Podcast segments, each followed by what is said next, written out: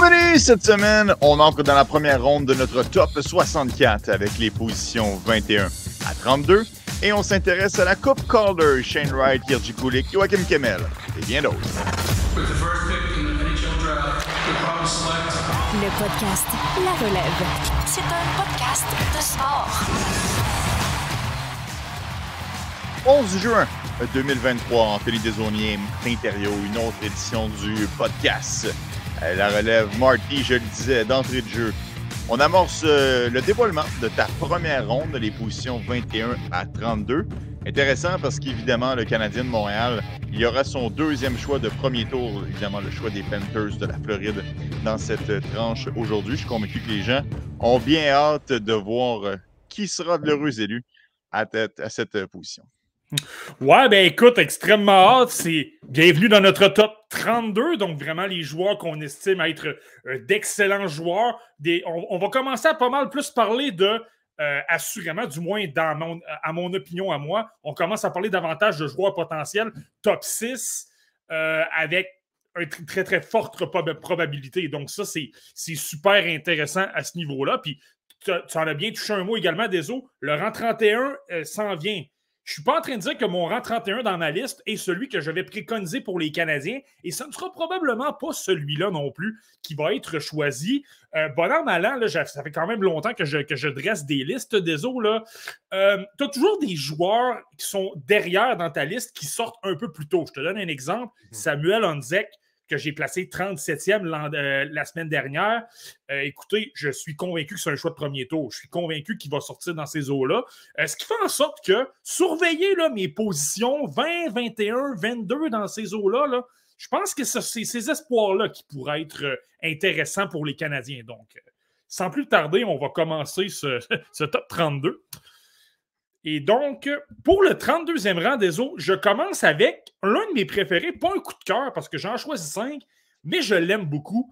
Euh, J'y vais avec le Suédois Anton Wahlberg.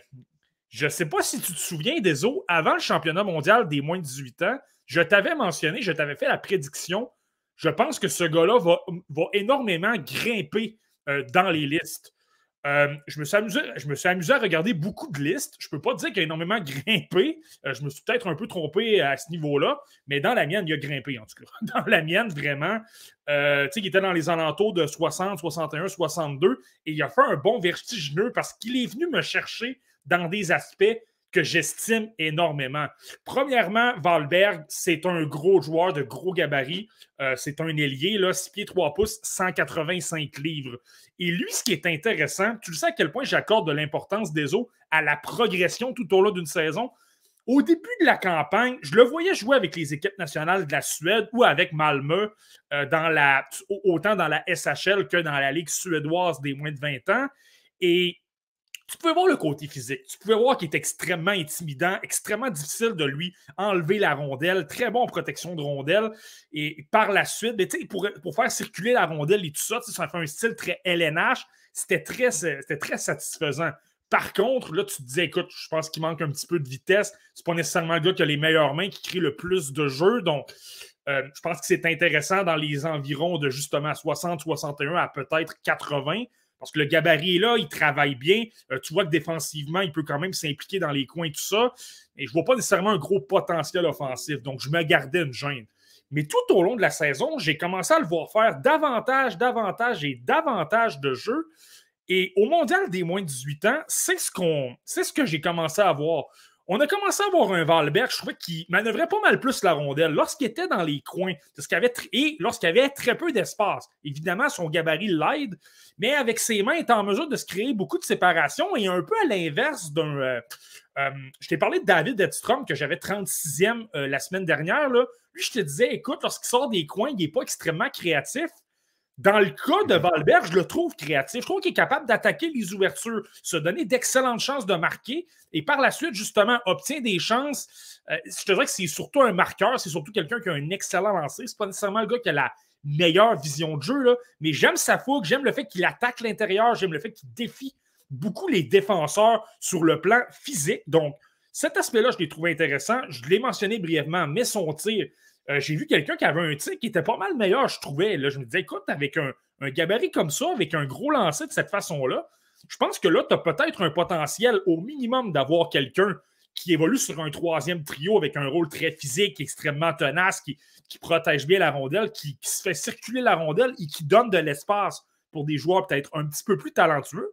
Mais avec ses mains et avec son tir, là, j'ai commencé à me dire, je me demande s'il n'y a pas un potentiel top 6. Tu pas un, pas un premier élément de deuxième trio, mais un, un élément complémentaire extrêmement physique, un excellent lancé.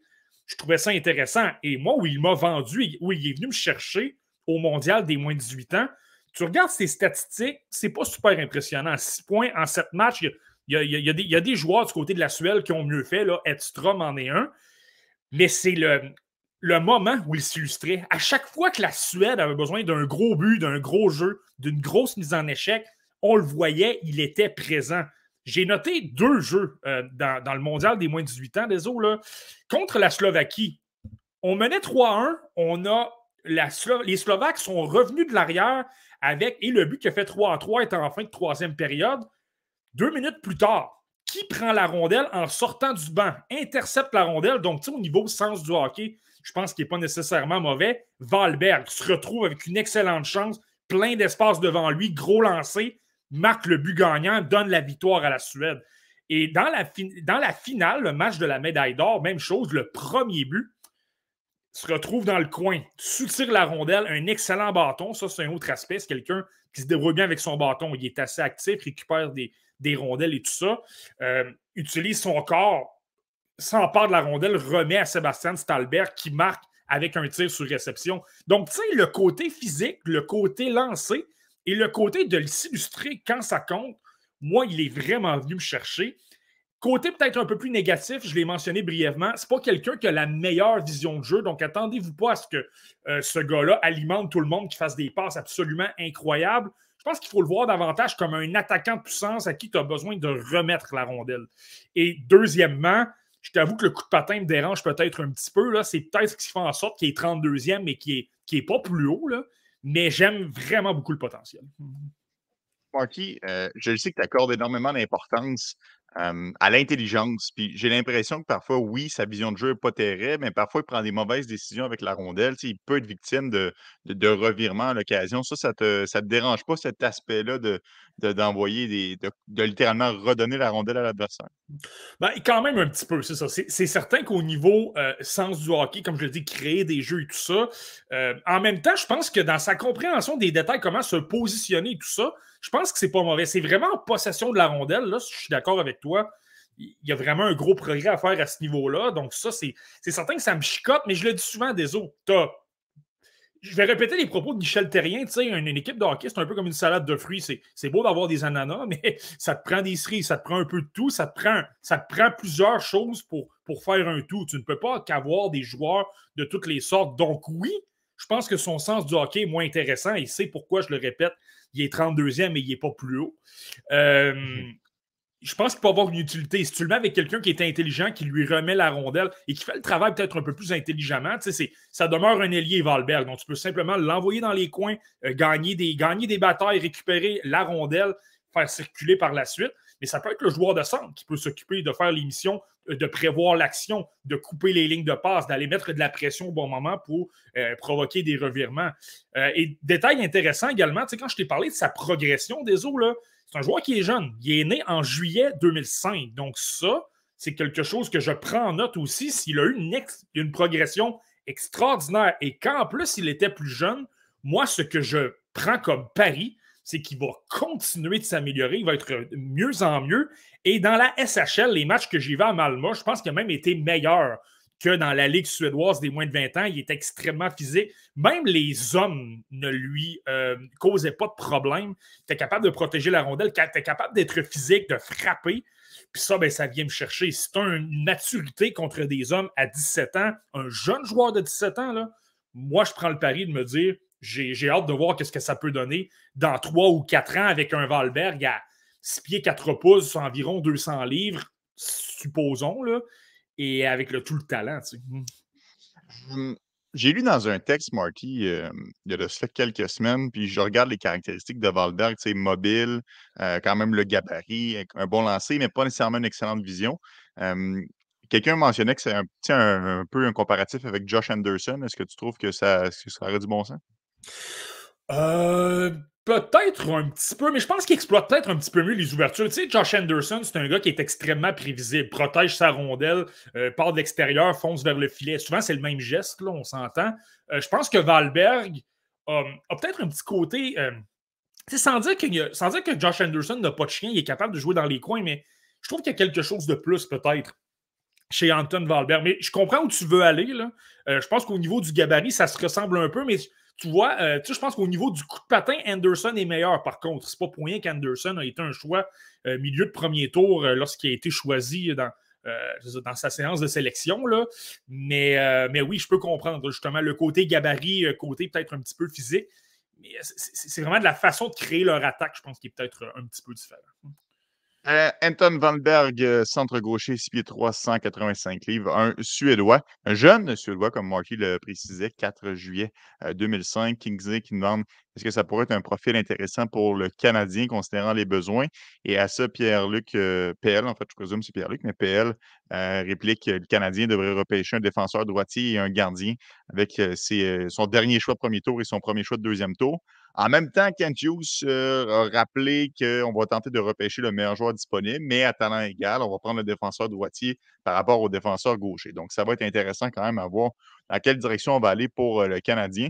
Marty, comme on est quand même dans une tranche de joueurs que tu le précisais, qui pourraient être disponibles au 31e rang, euh, sans que j'aie à te le demander à chaque fois, tu pourrais préciser au passage si ça pourrait être des joueurs qui, à ton avis, pourraient, euh, plaire aux Canadiens de Montréal. Alors, je te pose la question pour cette fois-ci. Penses-tu que Wahlberg, euh, Valberg, ça serait un, bon, un bon complément à l'organisation du CH? Ouais, je pense que c'est exactement le genre de joueur qu'on n'a pas. Tu je pense que la plus grosse faiblesse, on, a, mentionné la, la, défense à droite, clairement, je pense que c'est clair. on, a besoin d'ajouter du talent on a de bons joueurs. On a Justin Barron et on a Logan Mayou, mais on a besoin de talent élite. Euh, donc, ça, je comprends ça. Mais je pense que l'autre aspect qui est peut-être sous-estimé et qu'on n'entend pas parler parce que tu as des Cole Caulfield, tu as des Juraj Slavkovski, je pense que tu as besoin d'ajouter un, voire deux autres ailiers. Et on mentionne souvent le fait que euh, les Canadiens sont peut-être un peu trop petits au niveau gabarit. Tu as Caulfield, euh, tu as Sean Farrell, je peux même aller au centre avec Nick Suzuki. Euh, donc, un Valberg est un, gros joueur extrêmement physique qui pourrait, comme je l'ai dit, je pense qu'il y a des différences, mais dans la chaise, je pense que tu as raison, tu pourrais remplacer un Anderson par, euh, par un Valberg, par exemple, extrêmement physique, capable de protéger la rondelle. Et je le répète, tu ne sais pas qu'est-ce qui peut arriver au niveau du développement. Je pense que c'est le genre de joueur qui peut prendre une progression vraiment vertigineuse et devenir pas mal meilleur que ce qu'il est en ce moment. Donc, je pense que c'est un, ce serait un excellent joueur à ajouter pour les besoins des Canadiens. Peut-être pas à 31. Je m'attends à ce qu'il sorte environ vers le début du deuxième tour. Là. Au rang 37, je pense que ça commence à devenir euh, l'un des bons candidats à choisir là. Excellent, Marty. Donc euh, voilà, Ethan Valberg, 32e. Premier joueur mentionné aujourd'hui. Euh, qui as-tu, Marty, au 31e rang? bon, on gâche le punch tout de suite autres pour la question est-ce que ce joueur-là va intéresser les Canadiens? Ma réponse, c'est probablement pas. Pour la raison que je viens de mentionner, le gars que je vais mentionner au rang 31, c'est un petit attaquant, mais je l'aime énormément. C'est simplement que c'est ça. Je pense qu'au niveau des besoins, on doit peut-être aller ailleurs. Mais mon joueur au niveau 31, c'est quelqu'un qui évolue des autres dans la NCAA, qui est un compagnon de trio d'Adam Fantilli, donc Gavin Brindley. Le petit attaquant, le petit attaquant là, c'est de, euh, si je m'abuse, 5 pieds 9 pouces, 157 livres. Donc là, je n'ai pas besoin de te mentionner clairement, il doit ajouter du muscle à sa charpente. Euh, je peux être assez confiant. Je suis allé voir son père. Euh, c'est Ryan Brindley a joué quelques matchs, pas énormément, mais quand même dans la Ligue américaine. Et tu regardes ses mensurations 5 pieds 10 pouces, 200 livres. Donc, c'est un. je ne l'ai jamais vu. Je l'ai jamais vu jouer, là, mais d'après moi, c'est un carré. et puis en plus, euh, Gavin Brindley, puisque c'est un late, tu ne peux pas te dire Ah, c'est un mois d'août, peut-être qu'il va grandir encore. C'est quand même un mois d'octobre. Donc, 5 pieds 9 pouces, 157 livres, on est peut-être un petit peu plus proche de la vérité que par rapport à Valberg, par exemple. Ouais, non, exactement. Euh, le 5 pieds 9 pouces, je ne serais pas surpris que ça demeure ça. Euh, mais le gars est tellement travaillant, je suis convaincu qu'il va acheter du muscle à sa charpente. Je suis convaincu qu'il va atteindre dans, dans 3 ou 4 ans, là, je m'attends à ce qu'il atteigne au moins 180 livres, si ce n'est pas davantage, parce qu'il va mettre les bouchées doubles dans, le gymnase. Euh, Gavin Brindley, je vous dirais, c'est. C'est un, un, Brandon. Je déteste cette comparaison-là, mais c'est un Brandon Gallagher. C'est quelqu'un qui n'arrête pas de travailler dans les coins extrêmement tenaces, mais énormément de pression. Tu sais, lorsque tu parles d'échec avant, euh, c'est le premier à être présent. Il va mettre de la pression. Il a un bon bâton, donc capable de récupérer énormément de rondelles. Si tu veux un style extrêmement euh, physique, tenace, d'échec avant, euh, agressif, provoquer des revirements et par la suite être en mesure de t'installer dans le territoire. Je pense que Gavin Brindley est, euh, est, un joueur parfait pour un style comme ça. je t'ai parlé d'échec avant, donc il est extrêmement hargneux, beaucoup, de, beaucoup d'efforts, d'éthique de travail. ça se, reflète également devant le filet, donc n'a pas peur de foncer au filet, euh, de se faire brasser, recevoir des coups de bâton, mais par la suite va euh, dévier des rondelles, va euh, récupérer des retours de lancer. il est bon à ce niveau-là. C'est un bon, il a un excellent coup de patin, donc il est très fluide. Donc, lorsque je parle qu'il est efficace en échec avant, c'est parce qu'il réduit au maximum l'espace à l'adversaire, ce qui fait en sorte que tu commets, pas mal plus de revirements et la rondelle peut peut-être demeurer un petit peu plus en territoire adverse. Donc, ça, il est intéressant sur les deux aspects où on pourrait avoir des doutes dans le cas de Gavin Brindley, et j'en ai eu, je te dirais, pendant le trois quarts de la saison, là, euh, surtout le deuxième point, mais je vais commencer avec le premier. Bon, est-ce que est-ce qu'Adam Fantilli peut peut-être aider ses statistiques un petit peu? Euh, je suis obligé de dire que oui. Je veux dire que jouer avec le, évoluer avec le gagnant du trophée Obi Baker, ça ne nuit jamais. Mais je pense que Brindley a quand même sa part de mérite. Tu sais, souvent, euh, Fantilli se concentrait vraiment sur le style défensif, peut-être un peu plus passif, travaillait peut-être un peu plus avec les défenseurs et s'occupait davantage des relances parce qu'il y a un, excellent coup de patin. Euh, Brindley, en tant qu'ailier, c'est normal, c'est souvent la mission qu'on va demander à l'ailier. Euh, lui, c'était pas mal plus de la pression, pas mal plus de l'échec avant, pas mal plus de mettre de la pression, récupérer la rondelle. Et là, lorsque ça survenait, parce que je pense qu'il y a quand même il n'y a quand même pas une mauvaise vision jaune non plus. Euh, récupérait, pouvait remettre par la suite un Fantilly. Puis là, c'est comme ça qu'on était en mesure de créer de l'attaque. Donc, ça, c'est le premier point. Le deuxième, je te dirais, est-ce qu'il est en mesure, malgré sa taille, de s'illustrer dans les, euh, chez les gros bonhommes de la LNH? Est-ce que ça va se transposer chez les professionnels avec des joueurs plus imposants, meilleurs défensivement, avec une meilleure couverture, qui vont le repousser le long des rampes? Pendant, mhm. je te dirais, la moitié de la saison, je me disais des autres, je ne suis pas certain et il était peut-être un peu plus bas. Il était dans les alentours de 38 ou 39. Puis là, est arrivé le championnat mondial des moins de 20 ans. Là, en partant, je me suis dit, écoute, il faisait un bon travail sur le troisième trio avec Kenny Connors et Charlie Stremmel. Euh, eux avaient justement le rôle d'échec avant, euh, extrêmement physique, bien joué défensivement et tout ça. Et il avait fait un travail, je trouve, extraordinaire. Mais j'étais quand même pas convaincu. Ça demeure. Le mondial junior, c'est intéressant, mais ça demeure les moins de 20 ans, ce n'est pas les rangs professionnels. Mais il y a un match, je te dirais, qui est venu me chercher, et c'est la finale de la conférence Big Ten contre euh, Minnesota. Et là, tu vas me voir venir. Je le voyais énormément dans les coins. Tu sais, quand je dis des eaux, parfois, il faut que tu regardes les joueurs contre qui tu évolues pour avoir une bonne idée. Si tu as quelqu'un qui obtient 6 points, mais que chaque fois qu'il fait des bons jeux, qu'il fait des bonnes feintes et tout ça, c'est contre le, le, plus jeune joueur ou le plus petit de l'autre côté. je pense qu'il y, a des sonnettes d'alarme. Mais lorsque tu le fais contre les meilleurs, et surtout, c'est là que je m'en vais avec Brindley, les joueurs très physiques, très imposants, là, c'est intéressant. Et je le voyais dans les coins contre Matthew Nice, qui, on le sait, qu'est-ce qu'il a fait avec les Maple Leafs de Toronto et il n'y avait pas de problème. Ça ne lui dérangeait pas de se faire brasser, ça ne lui dérangeait pas d'avoir la pression de Nice et il gagnait énormément. Il gagnait quand même son lot de bataille. Il gagnait pas toutes, mais il était capable de s'en sortir, il était capable euh, de s'illustrer, de sortir la rondelle du coin, puis par la suite remettre à un Fantilly, créer des chances de marquer. Sa fin de saison a été vraiment bonne. Il y a eu d'excellentes séries. Il y a eu un, tournoi de la je trouve qu'il a quand même bien fait. Là. Donc, moi, ce que ça me démontre, et je ne devrais pas être surpris étant donné le style qu'il préconise, c'est que je pense qu'il est en mesure de faire fi du fait qu'il y a de gros bonhommes parce que le gars est tout simplement extrêmement intense. Euh, il a un excellent coup de patin, il a quand même pas un mauvais flair, peut se diriger au filet. Donc, ça, c'est extrêmement intéressant. Euh, le petit bémol, peut-être dans son cas, c'est peut-être au niveau du lancer. Ne vous attendez pas à ce qu'il marque des, euh, buts comme un franc-tireur à la Connor Bedard, par exemple. Il n'y pas un gros lancer, il doit clairement améliorer ça. Mais pour l'aspect intensité, tu n'as pas le choix d'adorer Gavin Brindley. Ouais, moi j'adore honnêtement son, son éthique de travail. C'est un joueur qui se donne, c'est un joueur qui a progressé tout au long de l'année. Et j'aime bien mieux un joueur de 5 et 9 qui travaille super fort qu'un qu'un Edar Souniev, par exemple, qui est bourré de talent, mais qui est un peu soft malgré son gabarit imposant. Fait que ça, c'est sûr que c'est intéressant pour Brindley. Puis parfois, les, petits joueurs, c'est des one-trick pony qui, qui, se battent uniquement sur leur vitesse, mais lui, il n'a pas peur, peut aller dans le centre, peut faire des jeux en périphérie, peut aller devant le filet, bloquer la vue du gardien ou tenter de faire biais des lancers. Euh, je trouve qu'il y a quand même un coffre à outils assez intéressant. Là, le point, c'est vraiment de savoir à 5 et 9, 157 livres, est-ce qu'il va être capable. ça va y prendre un entraîneur-chef qui n'est pas un, dinosaure non plus, qui va être capable de lui faire confiance et lui donner un rôle. Donc, j'ai hâte de voir à ce niveau-là s'il va être capable de, concrétiser dans la LNH.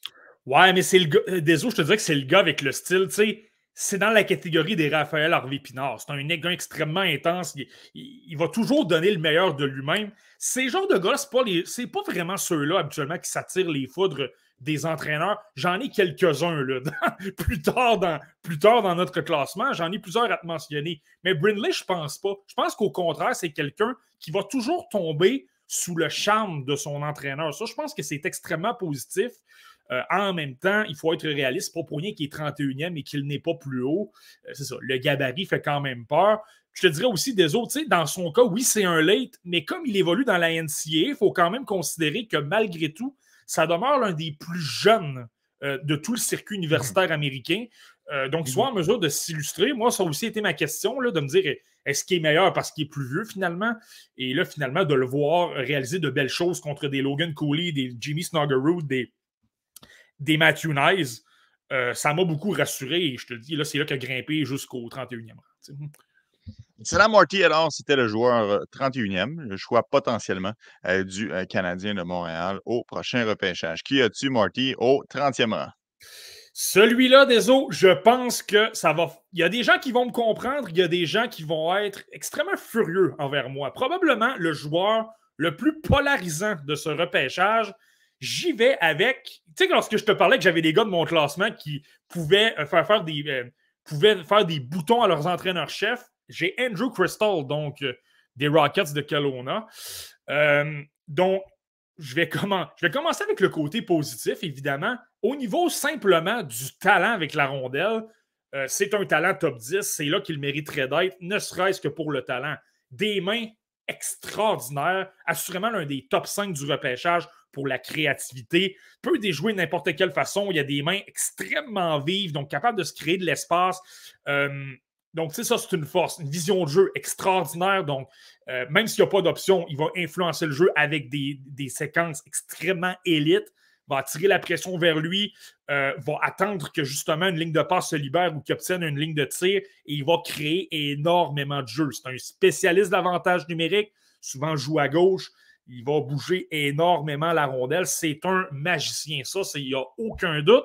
Et là, au niveau du lancer, il n'y en a pas un mauvais non plus. Si tu lui, si tu t'assures de mettre de la pression sur les adversaires, et là, tu t'attends à ce qu'il va passer quand même, ça peut être une erreur parce qu'il y a un bon tir sur réception, il y a un bon tir des poignets, il peut être extrêmement euh, menaçant à ce niveau-là. Euh, c'est pas quelqu'un nécessairement qui a une mauvaise éthique de travail non plus dans les coins. Je veux dire, il n'a pas peur nécessairement d'y aller, de vouloir se battre. Mais là, c'est là que j'arrive avec le bémol. C'est pas pour rien qu'il est 30e et qu'il n'est pas plus haut, malgré le fait que c'est un top 10 au niveau du talent. Il y a énormément de risques, par contre. 5 pieds 10 pouces, 165 livres, c'est pas un joueur qui est très imposant. J'en ai beaucoup des joueurs de petits gabarits un peu plus haut. J'ai notamment Connor Bedard et lui, on l'a souvent dit, c'est pas un problème au niveau physique. Il s'illustre.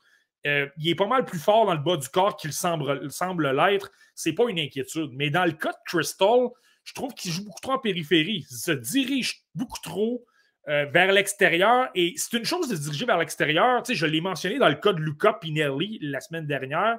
Si tu es capable de créer des jeux et tout ça, que les résultats sont là, c'est pas trop grave. Mais dans son cas, les jeux meurent. Les jeux, la, rondelle circule moins, tout ça.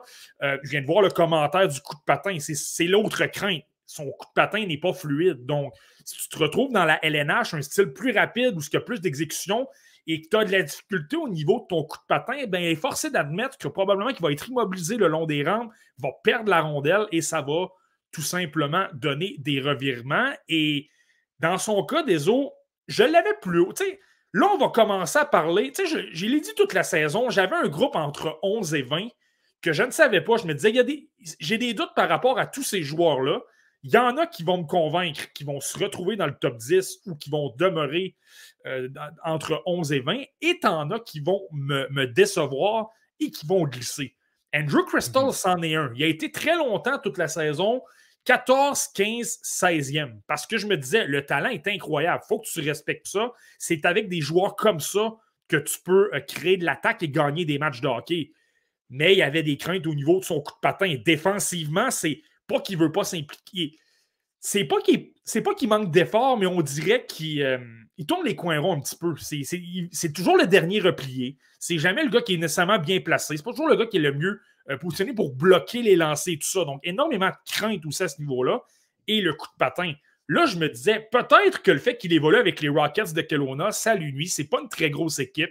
Il était pratiquement seul. Le deuxième meilleur pointeur, c'était Gabriel Sturck. Et vous, vous, irez voir ses points. Il y en a eu pas mal moins. Euh, donc là, je me disais, j'ai hâte de voir le championnat mondial des moins de 18 ans. Peut-être qu'il peut nous, nous convaincre. Et euh, Deso, ça a été tout le contraire. Euh, ça a été décevant. Son entraîneur le clou au banc par moment, l'a retiré du premier avantage numérique, a placé Riley Height à sa place. Euh, donc, tu sais, ça, je pense que ça en dit long. Et tu sais, même dans les séries de la WHL, je les ai regardées, je comprends que c'était les Thunderbirds de Seattle, la grosse puissance. Mais tu es le gros joueur de l'autre côté. Tu n'es pas censé être intimidé par le fait qu'il y ait des vétérans de 19 ans de l'autre côté, des gros joueurs physiques. Si tu es capable de faire le travail, tu vas trouver une façon de te démarquer. Et malheureusement, il a été invisible. Ça a été justement le cas. Là. Euh, était isolé vers l'extérieur, perdait des rondelles, énormément de revirements. Puis là, ben, c'est pour ça. Donc, je le garde quand même 30e. Le talent est là, ça vaut la peine de le prendre quand même haut. Mais il y a beaucoup trop de risques pour moi. Est-ce que Marty, parce que tu n'es pas le seul quand même qui a assez critique à l'endroit d'Andrew Crystal, c'est assez répandu. Je pense notamment à nos amis du TSLH qui sont dans le chat présentement. D'ailleurs, je vous salue. il y a plusieurs personnes là, qui voient les lacunes dans le jeu de Crystal. Penses-tu qu'il y a au moins une équipe qui va être assez courageuse pour le repêcher, disons, top 20 ou tu t'attends à ce qu'il glisse plus loin que ça? Moi, j'y vais d'une hypothèse des autres. Je ne te dis pas que je ferais ça. Je viens de te dire que vais être 30e et que je trouve que c'est une crainte. Moi, personnellement, je le viserais dans les environs de 30. si les Canadiens, par exemple, décident de prendre. Et je serais surpris. Je ne pense pas que c'est leur style de joueur. Mais pour, parce qu'il manque de patins, justement. Je pense que si tu regardes le repêchage 2022, c'était à peu près tous des joueurs avec énormément de patins. Donc, je ne pense pas que les Canadiens soient très. Euh, soit très emballé par ça. L'autre aspect aussi, là, euh, j'ai jamais parlé à personne, mais euh, de ce qu'on peut voir dans son nom verbal, c'est, ça ne me plaît pas nécessairement. Euh, il, il, rate une passe, il va donner un coup de bâton sur la, sur la patinoire, va donner un coup dans la bande, plus frustré. Moi, j'ai l'impression que c'est pas quelqu'un qui a la meilleure attitude, peut-être. Je, peux me tromper, mm-hmm. là, mais c'est peut-être une impression. Par contre, des autres, s'il y a une équipe que je, le verrais que je verrais peut-être prendre Crystal un peu plus tôt, et je vais te surprendre un peu. Les Blackhawks de Chicago ont le choix numéro 19 des eaux. Tu vas me voir venir. Tu as Connor Bedard qui est premier. Andrew Crystal, c'est un ami d'enfance de Connor Bedard. Ils ont joué pas plus tard qu'il y a une semaine euh, dans une ligue hmm. de roller hockey contre. C'est comme si moi et toi, des on jouait contre Connor Bedard, Ken Johnson et Andrew Crystal dans une ligue de roller hockey. Et euh, donc, ça, c'est des bons amis. C'est des, ils se connaissent super bien. La chimie est là. Donc, est-ce que ça peut peut-être aider, si t'es les Blackhawks, du moins, de dire je prends une chance, je prends Crystal, il va être avec son meilleur ami, je vais mettre le duo ensemble et je vais m'assurer de leur mettre un joueur très, très, très imposant à côté parce que les deux sont très petits, on va se le dire. Mais je vais simplement me poser la question est-ce que les Blackhawks pourraient tenter le coup? Je suis curieux de voir. Moi, j'ai tendance à penser que c'est davantage dans les environs de 25, 26, 27 qui va sortir, mais je surveille les Blackhawks de Chicago dans ce dossier-là, euh, des autres. Oui, mais tu sais, le Canadien de Montréal l'année dernière a repêché Philippe Méchard et certaines mauvaises langues disaient que c'était justement parce qu'il y avait des, euh, des, affinités avec Juraj Slavkowski et Et là, on est encore très jeune, ça ne fait qu'une année, Marty, mais on voit comment ça a tourné. hein. Donc, euh, je ne suis pas sûr que c'est nécessairement gage de succès de repêcher en fonction d'une relation. Cela dit, les Blackhawks, je n'ai pas vérifié, mais je présume qu'ils ont leur choix de deuxième tour, devrait être assez élevé. Donc, ça, ça Mhm. pourrait peut-être plus tenir la route si jamais ils glissent au rang 34 ou 35. là. Je ne sais pas exactement à quel rang ils vont pêcher là, au deuxième tour.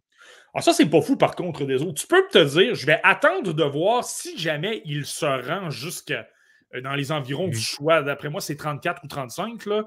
Euh, puis s'il n'est pas là, ben, c'est pas grave. Il y a d'autres bons joueurs. Il y a- Tu vas te retrouver avec un groupe de 5 ou 6 joueurs très intéressants sur lesquels tu peux prendre des chances. Et s'il est là, ben là, tu prendras la chance. J'a- J'avoue que c'est. C'est pas fou nécessairement des eaux là, là-dessus. J'ai- J'avais pas pensé à celle-là, mais c'est- assez logique. Pas de stress, Marty. Pour une fois que c'est moi qui ai l'air intelligent sur ce podcast-là, on les prend toutes. Euh, all right, Andrew Crystal au 30e rang. D'ailleurs, il y a bien des gens qui disent que c'est euh, pas fou ce que tu avances dans le, dans le chat. Il y a Kingsley qui avait sorti Barry Trotz qui pourrait viser le circuit avec les prédateurs de Nashville. Et, euh, et Simon euh, en disant Nashville cherche du talent offensif, alors c'est pas fou tant qu'à moi non plus. Donc, euh, ça pourrait être effectivement une autre euh, possibilité. Il y a quand même quelques hypothèses pour voir où va se retrouver Andrew Crystal, qui est un peu le, le Brad Lambert, si tu veux, de cette année, un haut profil très polarisant et qui finalement risque de chuter un petit peu au repêchage. Marty, on a percé le top 30. Vas-y avec ton numéro 29. Euh, donc, on avait un petit joueur au niveau au 30e rang. Je, vais à l'autre bout du spectre complètement avec le, rang numéro 29. J'ai un joueur de 6 pieds 5 pouces et 203 livres. J'ai le gros joueur russe, Danil But, donc euh, de, de- la, formation du locomotive de Yaroslavl. Euh, ben, évidemment, je pense que le gabarit, ça l'explique bien. Là, je pense que n'importe quelle équipe veut miser sur un joueur de 6 pieds 5 pouces, 205, euh, 200, 200 quelques livres, 203 livres. Euh, c'est extrêmement intéressant. Là, c'est pas simplement le fait qu'il est très gros. Pour sa taille, c'est quelqu'un qui a un excellent coup de patin, donc c'est pas un problème. Il a un bon lancer, donc tir sur réception, il est efficace à ce niveau-là. Euh, bon, bon passeur, capable de faire des bonnes, des- des- des- de, bonnes passes, capable d'être créatif aussi, donc euh, de, bonnes feintes, de bonnes mains, tout ça. Donc, tu sais, lorsque tu parles du côté offensif, le côté coup de patin et le gabarit, ben, j'ai pas le choix d'admettre que ça devient extrêmement intéressant. Toutes les équipes veulent miser sur des gars comme ça. Euh, c'est pas pour rien. Si vous regardez Corey Pronman avec sa liste du repêchage 2023, il est 9e. Donc, c'est pour vous dire à quel point il y a des gens qui l'ont en très, très haute estime. Euh, moi, les points que je que j'aime peut-être un peu moins avec Daniel Wood, je l'ai beaucoup plus bas. Je l'ai souvent mentionné des autres. Je suis quand même plus conservateur envers les joueurs russes, surtout avec le contexte politique qu'on a en ce moment. Est-ce qu'on a un risque qu'on ne voit simplement jamais Daniel Butt? Euh, Le risque est quand même là. Donc, tu sais, il y a cet aspect-là. Il a perdu quelques rangs pour cette raison-là. Euh, le deuxième aspect des eaux, et moi, ça me chicote énormément. Tu, le sais, tu, viens de le dire. Euh, J'avoue beaucoup d'importance au sens du hockey, de prendre de bonnes décisions sur la patinoire, euh, d'être intelligent dans le fond. Et Daniel Butt, moi, ce qui me montre, c'est tout le contraire. Je trouve qu'il prend extrêmement de mauvaises décisions. Euh, la décision, par exemple, serait de remettre un coéquipier. Il va tenter de sortir l'épaule et là, ben, il perd la rondelle, évidemment, parce que c'est beaucoup trop évident que ça ne fonctionnera pas. Euh, là, il peut tenter une passe et c'était le contraire. Il y a deux joueurs qui la couvrent alors qu'il aurait pu déborder le défenseur et foncer au filet. Beaucoup d'erreurs comme ça, moi, qui me chicotent peut-être un petit peu. Euh, niveau effort, c'est quand même bon. Là, donc, c'est quelqu'un qui est capable d'appliquer de la pression et tout ça. Il y a une bonne éthique de travail. Donc, c'est pas quelqu'un qui va déplaire à son entraîneur-chef à ce niveau-là. Mais sa prise de décision, je pense que ça revient à ce niveau-là. Il n'est pas toujours bien placé. Il ne couvre pas toujours l'angle de tir. Ça permet au, lancer, plutôt que d'être bloqué, de se rendre au gardien de but. Tu des petits détails qui peuvent faire la différence. Et je me demande aussi des autres. Tu sais, 6 pieds 5 pouces, 203 livres dans la MHL, ça te donne un avantage. Et en passant, il a évolué dans la KHL un petit peu cette année. Et même dans ces matchs-là, -hmm. Il était dominant physiquement. Il n'y avait pas de problème. Sortait des coins, même contre des adultes, même contre certains euh, joueurs qui ont évolué dans la LNH dans le passé. Donc, ça, cet aspect-là est impressionnant. Mais en même temps, de dire est-ce que tu vas être en mesure de créer beaucoup, beaucoup d'attaques et devenir une vedette offensive à ce niveau-là, je suis pas tout à fait convaincu. J'ai tendance à penser justement que son manque de, sens du hockey va faire en sorte qu'il va devenir un peu prévisible. Tu vas pouvoir le neutraliser un petit peu, mettre un bâton autour de lui, lui retirer la rondelle et il va peut-être devenir un petit peu moins efficace. Donc, moi, c'est pourquoi je l'ai un peu plus bas, 29e. Et j'ajoute à ça aussi également le, facteur russe. Mais je comprends pourquoi les gens l'adorent. C'est ça. Un gros bonhomme qui patine et qui a du talent comme ça à 6 pieds 5 pouces, ben, tout le monde en voudrait. Parce qu'il coche quand même beaucoup de cases, honnêtement, dans son coffre à outils. Intéressant de voir que, selon toi, il manque un petit peu de, sens du hockey. Je n'avais pas noté ça, mais, mais c'est intéressant parce que pour le reste, je trouve qu'il y a un tableau assez bien rempli, mais je comprends quand même le facteur russe qui fait en sorte que tu le recules un petit peu. S'il n'était pas russe, Marky, tu le placerais, tu le placerais à quel rang pour le plaisir?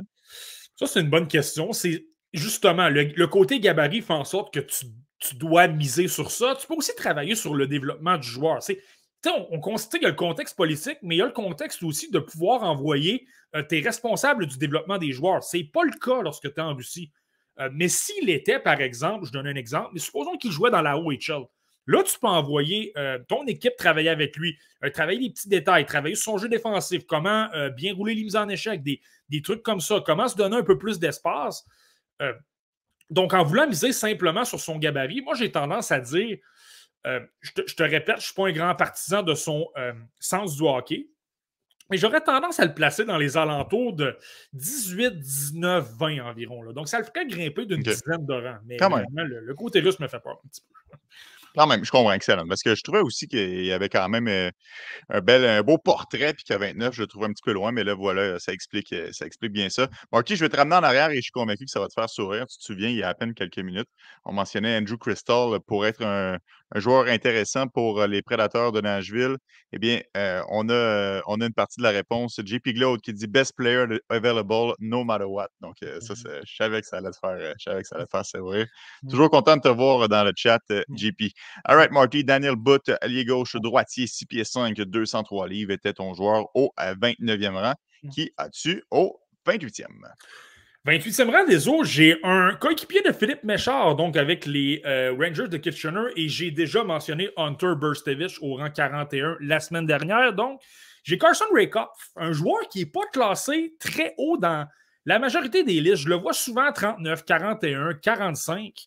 Mais c'est quelqu'un que j'apprécie vraiment beaucoup. En fait, lui, je te disais que c'est vraiment un côté pari, la raison pour laquelle je le place 28e. Euh, côté gabarit, donc, il est juste correct. 6 pieds 1 pouce, 194 livres. Il faut faire attention. Je pense que lui, pas qu'il a besoin de prendre du poids. Je pense que ça, c'est bien correct, 194 livres. Il n'est pas très fort. Donc, il doit prendre vraiment de la force physique davantage. Donc, être plus solide dans les coins, je trouve que c'est une grosse lacune. Ça fait en sorte qu'il est peut-être un peu moins dominant dans la OHL. Ça fait bousculer un peu plus, perd un peu plus la rondelle. Et je note également qu'il a peut-être un peu moins de confiance. Donc, tu sais, vouloir euh, défier le défenseur à un contre un, sortir l'épaule, je le sens peut-être un peu moins à l'aise. Mais je trouve que le côté offensif, je trouve qu'il y, a plus à offrir au niveau offensif que ses statistiques le démontrent. Tu sais, c'est 59 points, 69 matchs.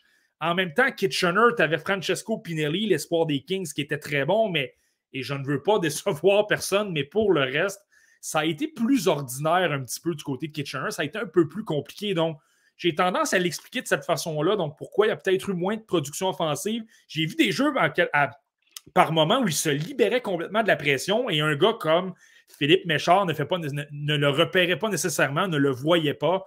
Euh, peut-être parce qu'il avait la tête un peu trop penchée, peut-être parce qu'il réfléchissait trop, je ne sais pas, mais je pense que ça l'a privé de quelques points. Mais je trouve qu'il y, y, a des choses intéressantes dans son jeu.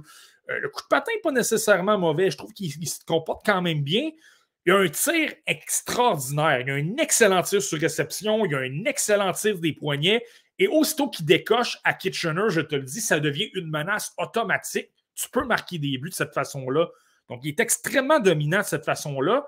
Et c'est ça qui est drôle, c'est Carson Rakoff, au début de la saison, je pouvais voir qu'il avait quand même, tu sais, Lincoln Gretzky montrait quand même un talent euh, d'échec avant, quand même d'intensité, était capable de mettre de l'effort, mettre de la pression, ça faisait en sorte que l'adversaire commettait plus de revirements, on était en mesure de contrôler un peu plus la rondelle dans le territoire, sans dire que c'est le meilleur défensivement, je pense qu'il y en a des meilleurs, mais moi, je ne le trouve pas si mal. Il y, a des gens qui vont le critiquer là-dessus, mais je trouve que c'est pas si mal. Mais tout au long de la saison, il a commencé à me montrer davantage qu'il avait du sens offensif. Le tir, c'en est un exemple.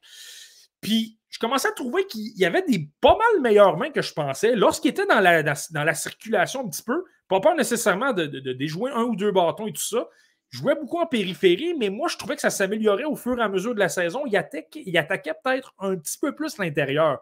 Donc, moi, ça me dit, s'il y a des mains qui s'expriment un petit peu plus offensivement, et moi, mon, mon hypothèse des autres, c'est justement, je te répète, je pense qu'il manque de confiance à, à, défier les joueurs. Moi, mon pari que je prends, c'est qu'il va travailler sur sa force physique, donc va, va travailler dans le gymnase. Il va être plus à l'aise, il va tenter davantage de créer des jeux, davantage de défier les, défenseurs il va se mettre à exploser offensivement. Moi, c'est le pari que je prends avec lui. Et, euh, et, de temps à autre, tu vas quand même le voir devant le filet. Donc, tu sais, les joueurs de périphérie qui ont peur d'attaquer, moi, je pense que tu peux avoir une crainte lorsque tu ne le vois jamais vraiment devant le filet a pas la rondelle. Mais lui, euh, je pense que c'est le contraire. Il n'a pas peur nécessairement de se rendre devant le filet, de dévier des lancers, euh, de, voiler la vue du gardien de but. Euh, et même par moments, je le trouve imprévisible. Donc, on peut aller se cacher derrière les défenseurs, se fait oublier un instant, puis là, devient une excellente option pour des chances de marquer. Donc, c'est vraiment, vraiment pour cette raison-là que j'ai Carson Rakoff un peu plus haut. Là, mais je comprends que ce n'est pas le joueur le plus sexy en raison euh, c'est pas le joueur qui a fait les faits saillants toute la saison et c'est un gars justement qui n'a pas nécessairement les statistiques pour l'appuyer. Donc ça, ça, ça peut faire en sorte qu'on a peut-être un petit peu plus de crainte, mais je l'aime quand même beaucoup et il ne faut pas oublier ça des autres non plus. Je pense qu'au minimum, ça peut être un excellent joueur de troisième trio. Donc si ça ne fonctionne pas, ce sera le pire mhm. des cas. Mais moi, je pense qu'il y a une chance de top 6, honnêtement. Hmm. Ben, il y a une belle combinaison quand même de vitesse, d'aptitude, de gabarit. C'est sûr que il coupe pas nécessairement beaucoup au centre, comme tu l'as mentionné, mais ça, ça s'apprend. Il y a des choses qui sont plus difficiles à enseigner. Ça, je pense que ça s'enseigne. Effectivement, il pourrait devenir un attaquant de puissance euh, au euh, niveau suivant. C'est un pari, mais comme tu dis, si jamais ça ne fonctionne pas, à l'instar de pas à l'instant, mais contrairement, mettons, à Andrew Crystal, qui est dessus un pari, si lui, ça ne fonctionne pas, ça ne fonctionne mmh. pas, point. Tandis qu'un Carson Rakoff peut quand même avoir une utilité dans une équipe. Donc, ça, c'est bien formulé, Marty, intéressant, plaidoyer pour Rakoff à 28e. Mmh. Ouais, puis l'autre aspect sur lequel je mise, tu sais, euh, il y a un problème de constance, je te dirais, là. Euh, tu sais, vraiment, il ne donne pas toujours son meilleur à tous les matchs, mais ce qui me rassure un petit peu, autant sur le point de vue constance euh, que la production offensive, je trouve qu'il se travaille quand même sur une patinoire. C'est quand même quelqu'un qui s'implique. Donc, je pense qu'un joueur comme ça va davantage écouter les conseils des entraîneurs, va davantage appliquer les petits détails pour devenir un joueur plus constant, pour devenir un joueur qui va montrer plus de dynamite un peu offensive. Moi, c'est mon pari. Il y, a certains joueurs, je vais en mentionner un peu plus tard, que je suis moins sûr. Mais lui, je pense que le, problème de constance, il va être en mesure de le travailler. On verra bien, mais moi, c'est le pari que je prends avec lui. Marcel Rakoff, attaquant gaucher, 6 pieds 1, 194 livres, pointe au 28e rang. Qui as-tu, Marty? 27e. Au 27e, rang des eaux, j'ai euh, l'attaquant des Cougars de Prince George, Riley Height. Euh, donc, un joueur que j'aime bien, mais que j'ai quand même fait diminuer. Je pense que j'ai eu des craintes peut-être un petit peu vers la fin de la saison et surtout au championnat mondial des moins de 18 ans où on lui a donné des rôles importants. On l'a lui a permis de s'exprimer peut-être offensivement et j'ai peut-être eu un petit peu plus de crainte dans son jeu. Mais Riley Heights, que je trouve extrêmement intéressant, c'est quelqu'un qui a une, vision de jeu extraordinaire. Donc, il est excellent, il a de bonnes mains, il est capable de bien manœuvrer. Lui, souvent, c'est à gauche du schéma d'avantage numérique. Euh, fait bien circuler la rondelle, il est capable de, bien voir les occasions, euh, capable de marquer, mais je te dirais que c'est surtout un fabricant de jeu. C'est surtout quelqu'un qui aime euh, alimenter ses coéquipiers, notamment un Coin Zimmer. Je trouve qu'ils ont une belle chimie, il semble bien s'entendre les deux. Je pense que, évidemment, Zimmer a aidé, a aidé mais je pense également que Height est une grosse raison des succès de Coin Zimmer au niveau offensif. Donc, ça, c'est intéressant je te dirais que c'est quelqu'un, tu sais, contrairement à Andrew Crystal, parce qu'on peut comparer un peu les deux. C'est un peu le même gabarit, hein, 5 pieds, 11 pouces, 179 livres.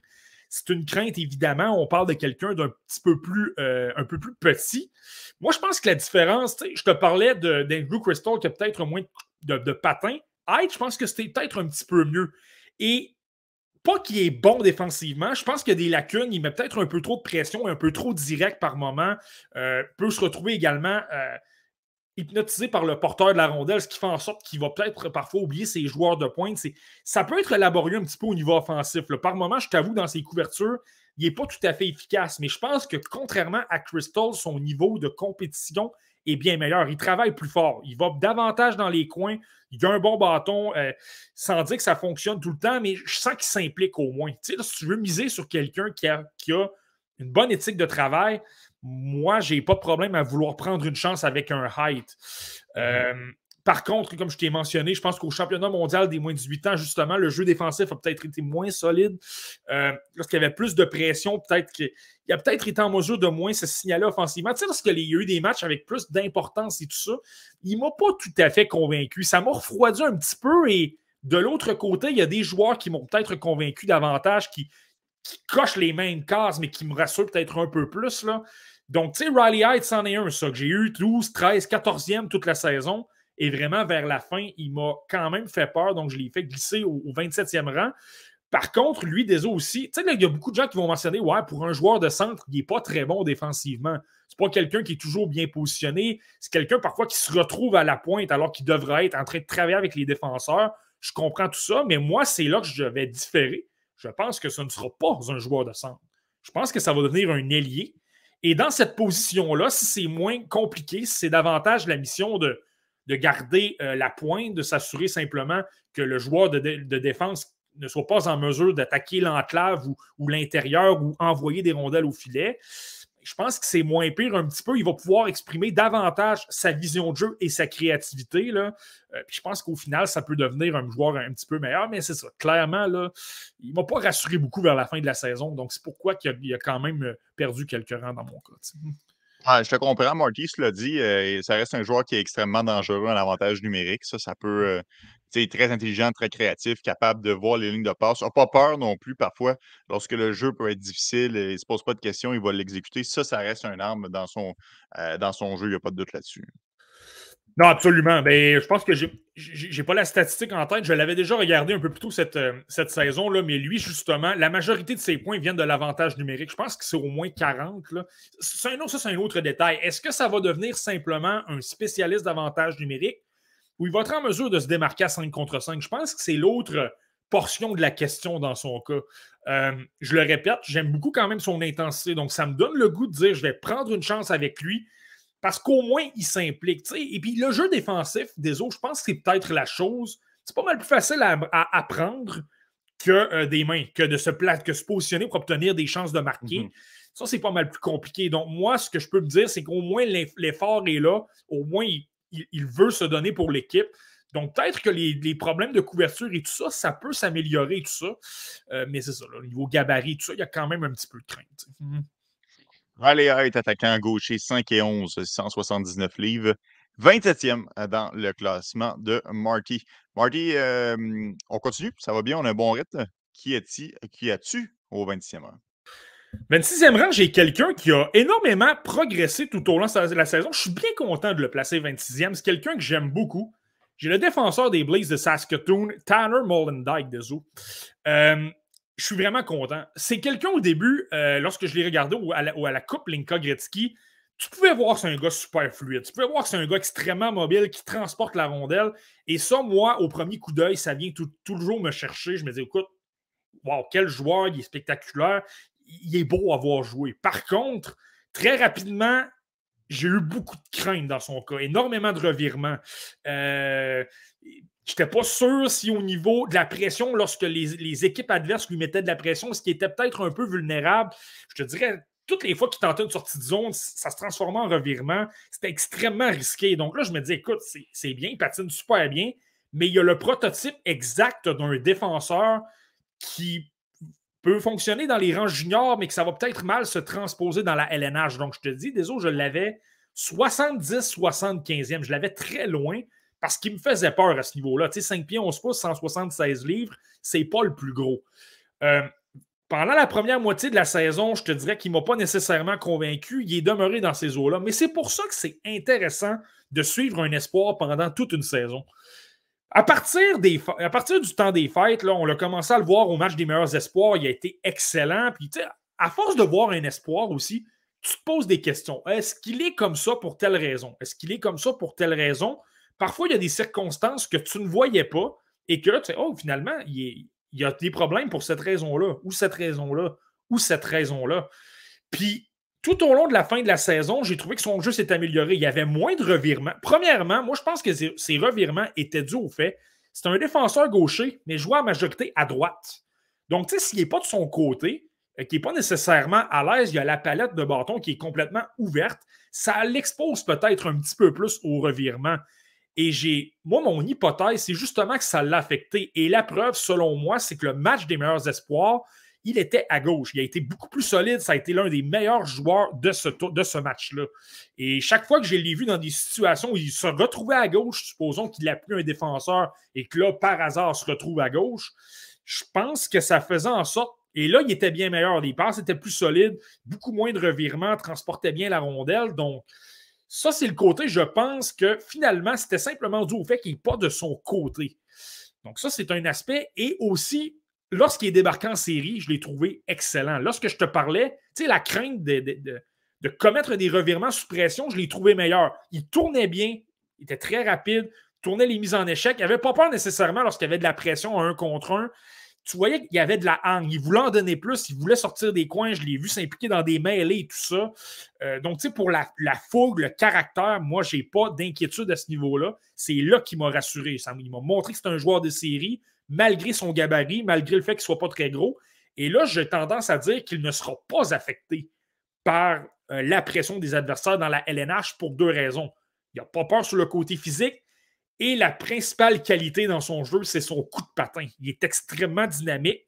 Tu sais, tu as Gouliaev et probablement que as Molenbeek qui est deuxième au niveau de l'explosion. Donc, si tu veux prendre la séparation, les deux, trois premières enjambées, il est extrêmement efficace. Donc, moi, j'ai tendance à penser que dans les sorties de zone, pour transporter la rondelle, ça va fonctionner quand même parce que le coup de patin est là.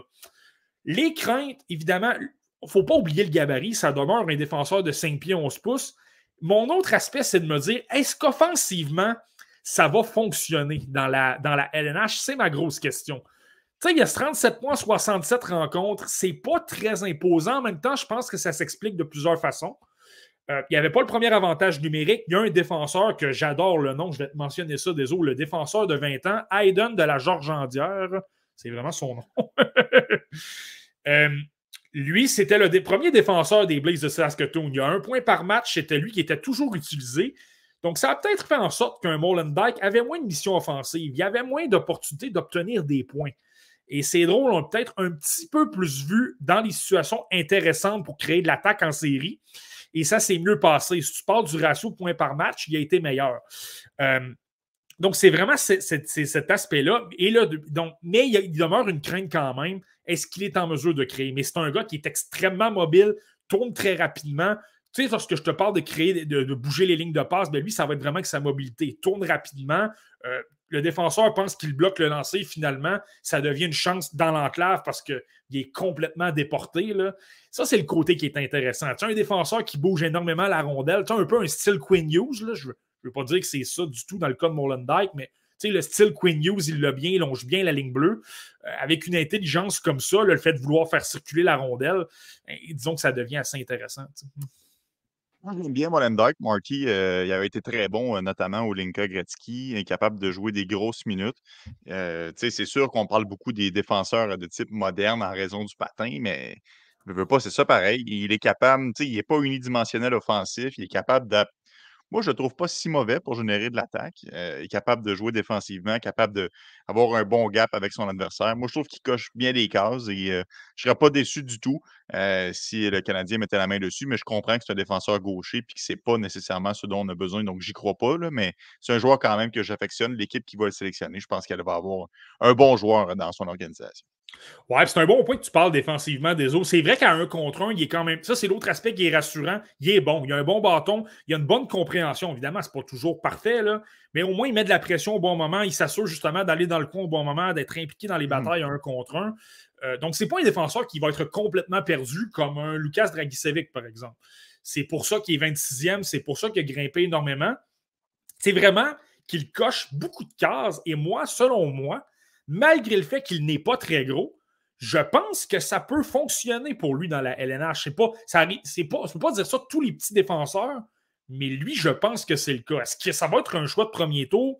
Je ne suis vraiment pas certain. Je pense qu'il appartient peut-être davantage au deuxième tour. Euh, c'est peut-être pas un gars que je, choisirais si j'étais les Canadiens parce que c'est un défenseur gaucher. On en a la tonne et on a un Lane Hudson qui présente, hormis le coup de patin, là, présente à peu près les, le même prototype, si on veut. Euh, mais ça demeure un joueur qui est super intéressant, par contre, pour une équipe qui a besoin d'un défenseur qui bouge la rondelle. Tanner Molenbeek qui était le 26e joueur sur la liste de Marquis, défenseur gaucher de 5 et 11, 176 livres. On arrive dans le top 25, Marquis. Qui nous réserve-tu à cette position? Euh, celle-là, c'est toujours dommage. On n'aime jamais voir des joueurs, des joueurs de cette ligue-là un peu euh, trop euh, haut ou bas. En tout cas, peu importe. J'ai de Gauthier, désolé. Donc, le, joueur de, le joueur de la LHMQ. Donc, donc oh, là, on peut, on peut en avoir des déductions, Marty. Là. Mhm. On, peut, on peut, je, parce que je ne vais pas brûler de punch, là, mais je ne pensais pas que c'est lui qui allait me sortir en disant joueur de la LHJMQ. Eh non, écoute, selon moi, ce n'est pas le. En tout cas, dans ma liste, du moins, ce n'est pas le joueur le plus euh, haut classé, selon moi. Euh, mais demeure pour moi que j'aime beaucoup Ethan Gauthier. Tu n'as pas le choix d'adorer ce joueur-là. Il y a des gens. Tu sais, je pense que Pascal Lapointe du TSLH podcast, que je salue d'ailleurs, c'est son, euh, entre guillemets, son boy. Là, donc, il l'adore vraiment beaucoup et je comprends. Il faut que tu apprécies Ethan Gauthier. Il n'est pas très gros, donc 5 pieds 11 pouces. C'est la raison, honnêtement, pour laquelle il est peut-être un peu plus bas. Il n'y a pas nécessairement le coup de patin le plus explosif. Donc, tu sais, pour la, question, est-ce que ça va devenir un joueur extrêmement offensif dans la LNH? Il y a une crainte, c'est pourquoi il est 25e, donc je casse ça tout de suite. Par contre, malgré le gabarit, malgré le fait qu'il est 176 livres, je pense que tous ceux qui l'ont vu jouer savent que ça va devenir un gars de la LNH, savent que ça va être un top 6 parce que c'est quelqu'un qui n'a pas froid aux yeux. Il fonce au filet, euh, capable de récupérer des retours, il est extrêmement fatigant. Euh, le côté Matthew Kutchuk dérangeant, vouloir faire perdre patience aux adversaires, il l'a à merveille. après les sifflets, il va vraiment parler beaucoup, sort des, adversaires de son match. Donc, ça, c'est pas un problème dans son cas du tout. Ce qui est extrêmement sous-estimé dans son cas, parfois c'est prévisible, mais moi je trouve ça intéressant quand même. Il a de bonnes mains, il, a des pas mal, il est pas mal plus créatif que ce qu'on peut penser. On le voit souvent faire des espèces de feintes euh, entre ses patins pour déjouer, pour des défenseurs et ça fonctionne quand même. Donc, ça, ça me plaît quand même beaucoup. Évidemment, il y a un bon lancer. Donc, tu sais, le flair de vouloir se diriger au filet, créer de la séparation, marquer sur des retours ou simplement sur des, euh, sur des tirs sur réception parce qu'il a été alimenté, je pense qu'il a été très bon. Le fait qu'il est dans que son, son entourage est rempli de joueurs de la LNH. Son père, Denis Gauthier, je n'ai pas besoin de le mentionner. Euh, son cousin, Julien Gauthier, joue avec les sénateurs d'Ottawa. Euh, on parle d'une famille qui carbure entraînement. Je n'ai pas besoin de te mentionner qu'il vient d'une famille d'anciens lutteurs, la famille Rougeau. Euh, on, va du côté des grands-pères et tout ça. c'est une famille qui, donc, l'effort physique, le côté de s'entraîner, ce ne sera jamais un problème dans son cas.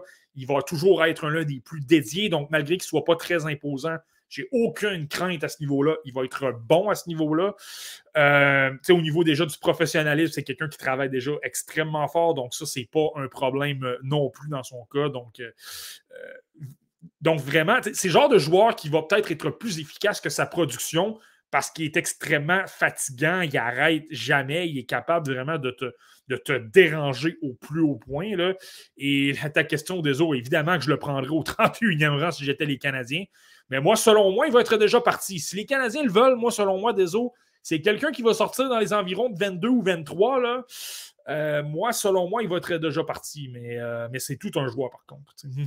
Parce que quand on parle d'un joueur qui est apprécié de l'entraîneur, c'est un véritable couteau suisse. Ethan Gauthier peut vraiment être utilisé à toutes les sauces. C'est un joueur qui est très intelligent, c'est un joueur qui travaille fort.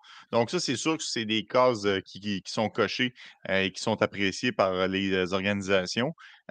c'est quoi son plafond selon toi, Marty? Est-ce que que c'est clair que c'est un top 6 ou réalistement, c'est peut-être plus un joueur le deuxième, troisième trio?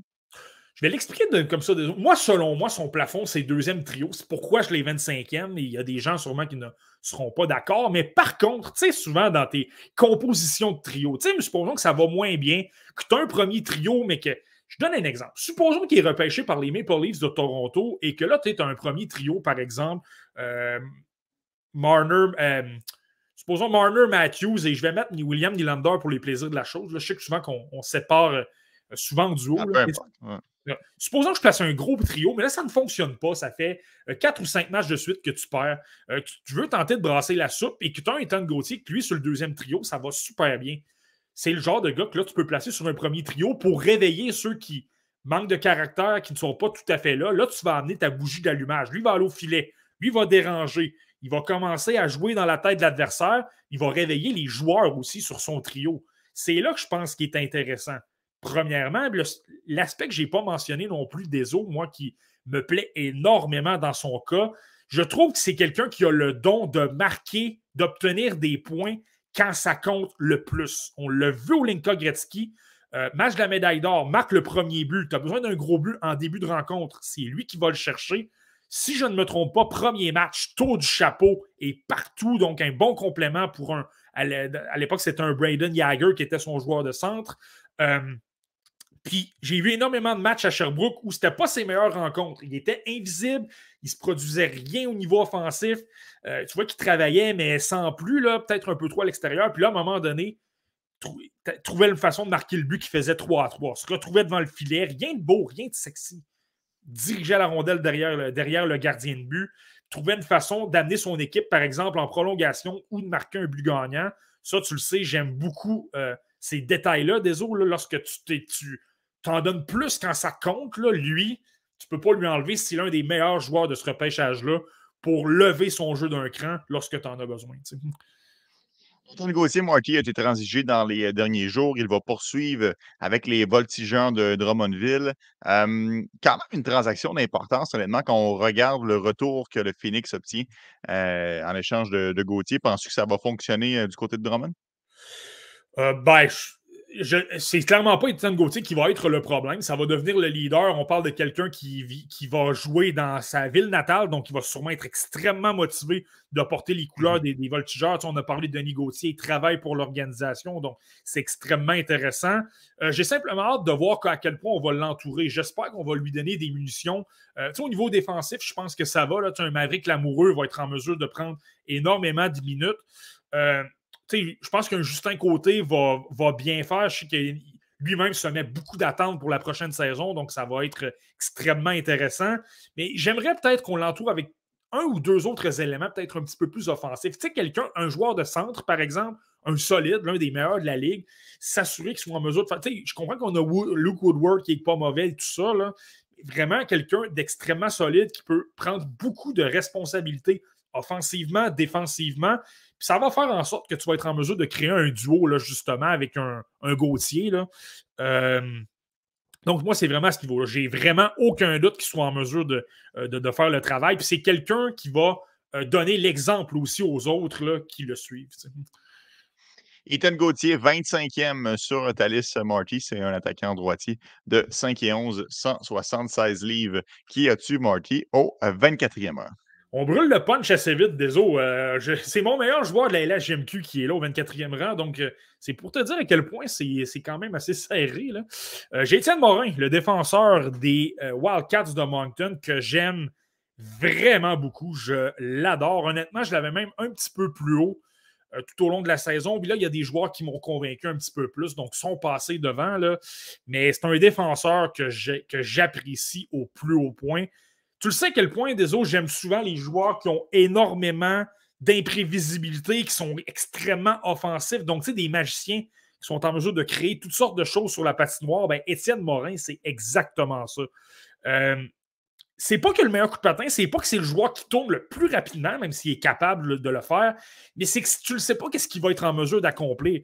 Euh, il va bouger ses épaules, il va se mettre à manœuvrer, puis là, à un moment donné, tu ne le sais pas au dernier instant, moi, c'est ce que j'apprécie beaucoup dans son cas. Il a le don de décocher des lancers que tu ne vois pas venir. Tu penses qu'il va regarder la rondelle deux ou trois secondes de plus. Puis euh, là, tu, ne l'as même pas encore réalisé, la rondelle est, dans le filet. comment il a été en mesure de faire ça? je comprends la majorité des joueurs sont en mesure de faire ça, mais lui, c'est à un autre niveau. C'est pour ça qu'il est 24e. Là c'est parce que c'est un joueur avec la rondelle qui est excellent. Là, je, peux t'amener ça à l'inverse. Tu penses qu'il va tirer, puis à un moment, il va repérer un joueur devant le filet que tu n'aurais jamais même pensé qu'il tente une passe pour son coéquipier. Ça, c'est extraordinaire.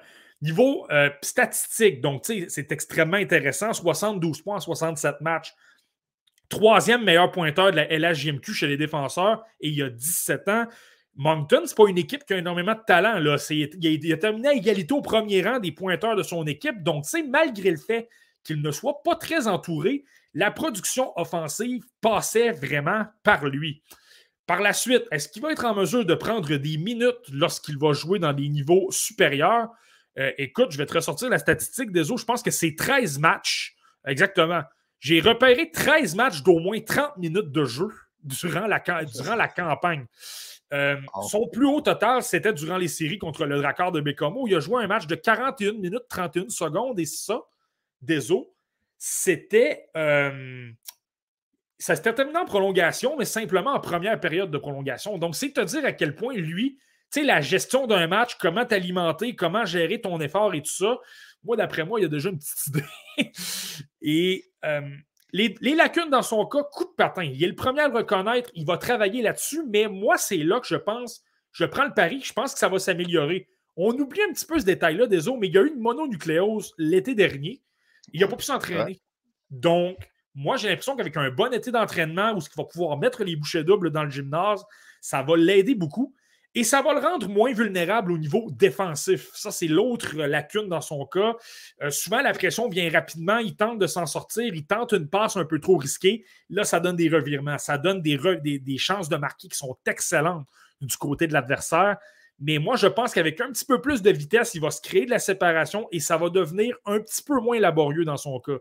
Euh, et l'aspect que j'ai aimé en série, autant contre le Drakkar que contre les Mousettes d'Halifax, même si on a perdu en 5, euh, ça a été un défenseur de premier plan, vraiment faisait le travail. Euh, rehaussait son jeu d'un cran, montrait. Il était vraiment pas calme. il, était, il était extrêmement calme, faisait beaucoup de jeux. Le petit bémol que les gens peuvent peut-être avoir, c'est le championnat mondial des moins de 18 ans, là, où il a obtenu simplement une aide en trois matchs. Mais il y a des. Il y a, mais il y a du contexte. mais non, mais je ne sais pas. Si jamais tu te poses la question de pourquoi il n'a pas été aussi dominant au mondial des moins de 18 ans, deux aspects à considérer des autres dans son cas. Premièrement, il a été rappelé à la dernière minute. Il a été éliminé des séries de la LHGMQ. s'est amené en vitesse pour un match de quart de, de, quart de finale. Il n'avait pas dormi pendant 30 heures. Je sais que tu aimes le sommeil des eaux. Euh, il n'a pas dormi pendant 30 heures et il a joué un match. Donc, tu sais, ça peut. Je pas besoin de te dire que ça, ça peut être difficile. Et le deuxième aspect, il a perdu ses bâtons dans l'avion. Il s'est retrouvé avec une, courbe de palette. Lui, c'est quelqu'un qui aime une courbe de palette moins prononcée. Et là, il s'est retrouvé, je vais utiliser ces mots, avec une ballonne. Donc, tu sais, si tu passes d'un bâton avec pas de courbe à une palette beaucoup trop courbée et que tu n'es pas à l'aise, ben, ça peut expliquer pourquoi il a été moins à l'aise. Donc, donc c'est ça. Donc, je pense Étienne Morin, un défenseur que j'aime vraiment beaucoup. selon moi, ce gars-là va avoir un impact dans la LNH. Peut-être pas défensivement, mais sur un avantage numérique là, pour euh, créer de l'attaque, moi, je pense qu'il va être excellent. Oui, parce qu'il y a le don de, conserver la rondelle une petite seconde de plus pour faire ouvrir les lignes de passe et sans avoir le meilleur des lancers du poignet il touche régulièrement la cible. Hein. Il est capable de placer vraiment sa rondelle euh, sur le filet. tu l'as mentionné, il, joue des grosses minutes. Et c'est un commentaire de, Simon, mais je suis d'accord avec lui. Euh, malgré le fait qu'il joue des grosses minutes, il a rarement l'air fatigué mentalement. Et ça, c'est bien vrai, Marty. Parfois, tu le joueur est capable de jouer 25-26, mais commet des erreurs, puis tu le vois qu'il est un petit peu moins à l'affût. Euh, ça ne semble pas être le cas pour euh, Étienne, euh, Étienne Morin. Marty, j'ai vu passer un commentaire de, Dan Mark, qui se trouve être le directeur de la centrale de recrutement. Puis ça m'a fait quand même assez sursauter. Selon lui, Étienne Morin est le meilleur défenseur du repêchage. ça a été quoi ta première réaction lorsque tu as vu ça, Marty? Honnêtement, ma première réaction des autres, premièrement, je me suis dit, il faut que j'envoie ça à des autres. C'est certain qu'il faut parler de ça dans notre épisode de dimanche. Donc là, ça, tu vois, c'est. Et j'ai même pas eu besoin de le faire. J'ai vu que euh, tu as commenté tout de suite. Donc, tu vois, j'ai. C'est là que tu vois qu'on a un animateur de premier plan. Euh, ça, il y a, aucune. Tu penses quelque chose, puis il le devine déjà sans même que tu lui dis. Ça, c'est. Celle-là était facile, on va se le dire. Mais qu'est-ce que, qu'est-ce que mm. comment tu as réagi? Mais c'est ça, c'est là que je m'en allais. C'est honnêtement, il a fallu que je relise le tweet deux, trois, quatre fois. Est-ce que j'ai bien lu? Euh, est-ce qu'il est vraiment en train de dire que c'est le meilleur défenseur du repêchage?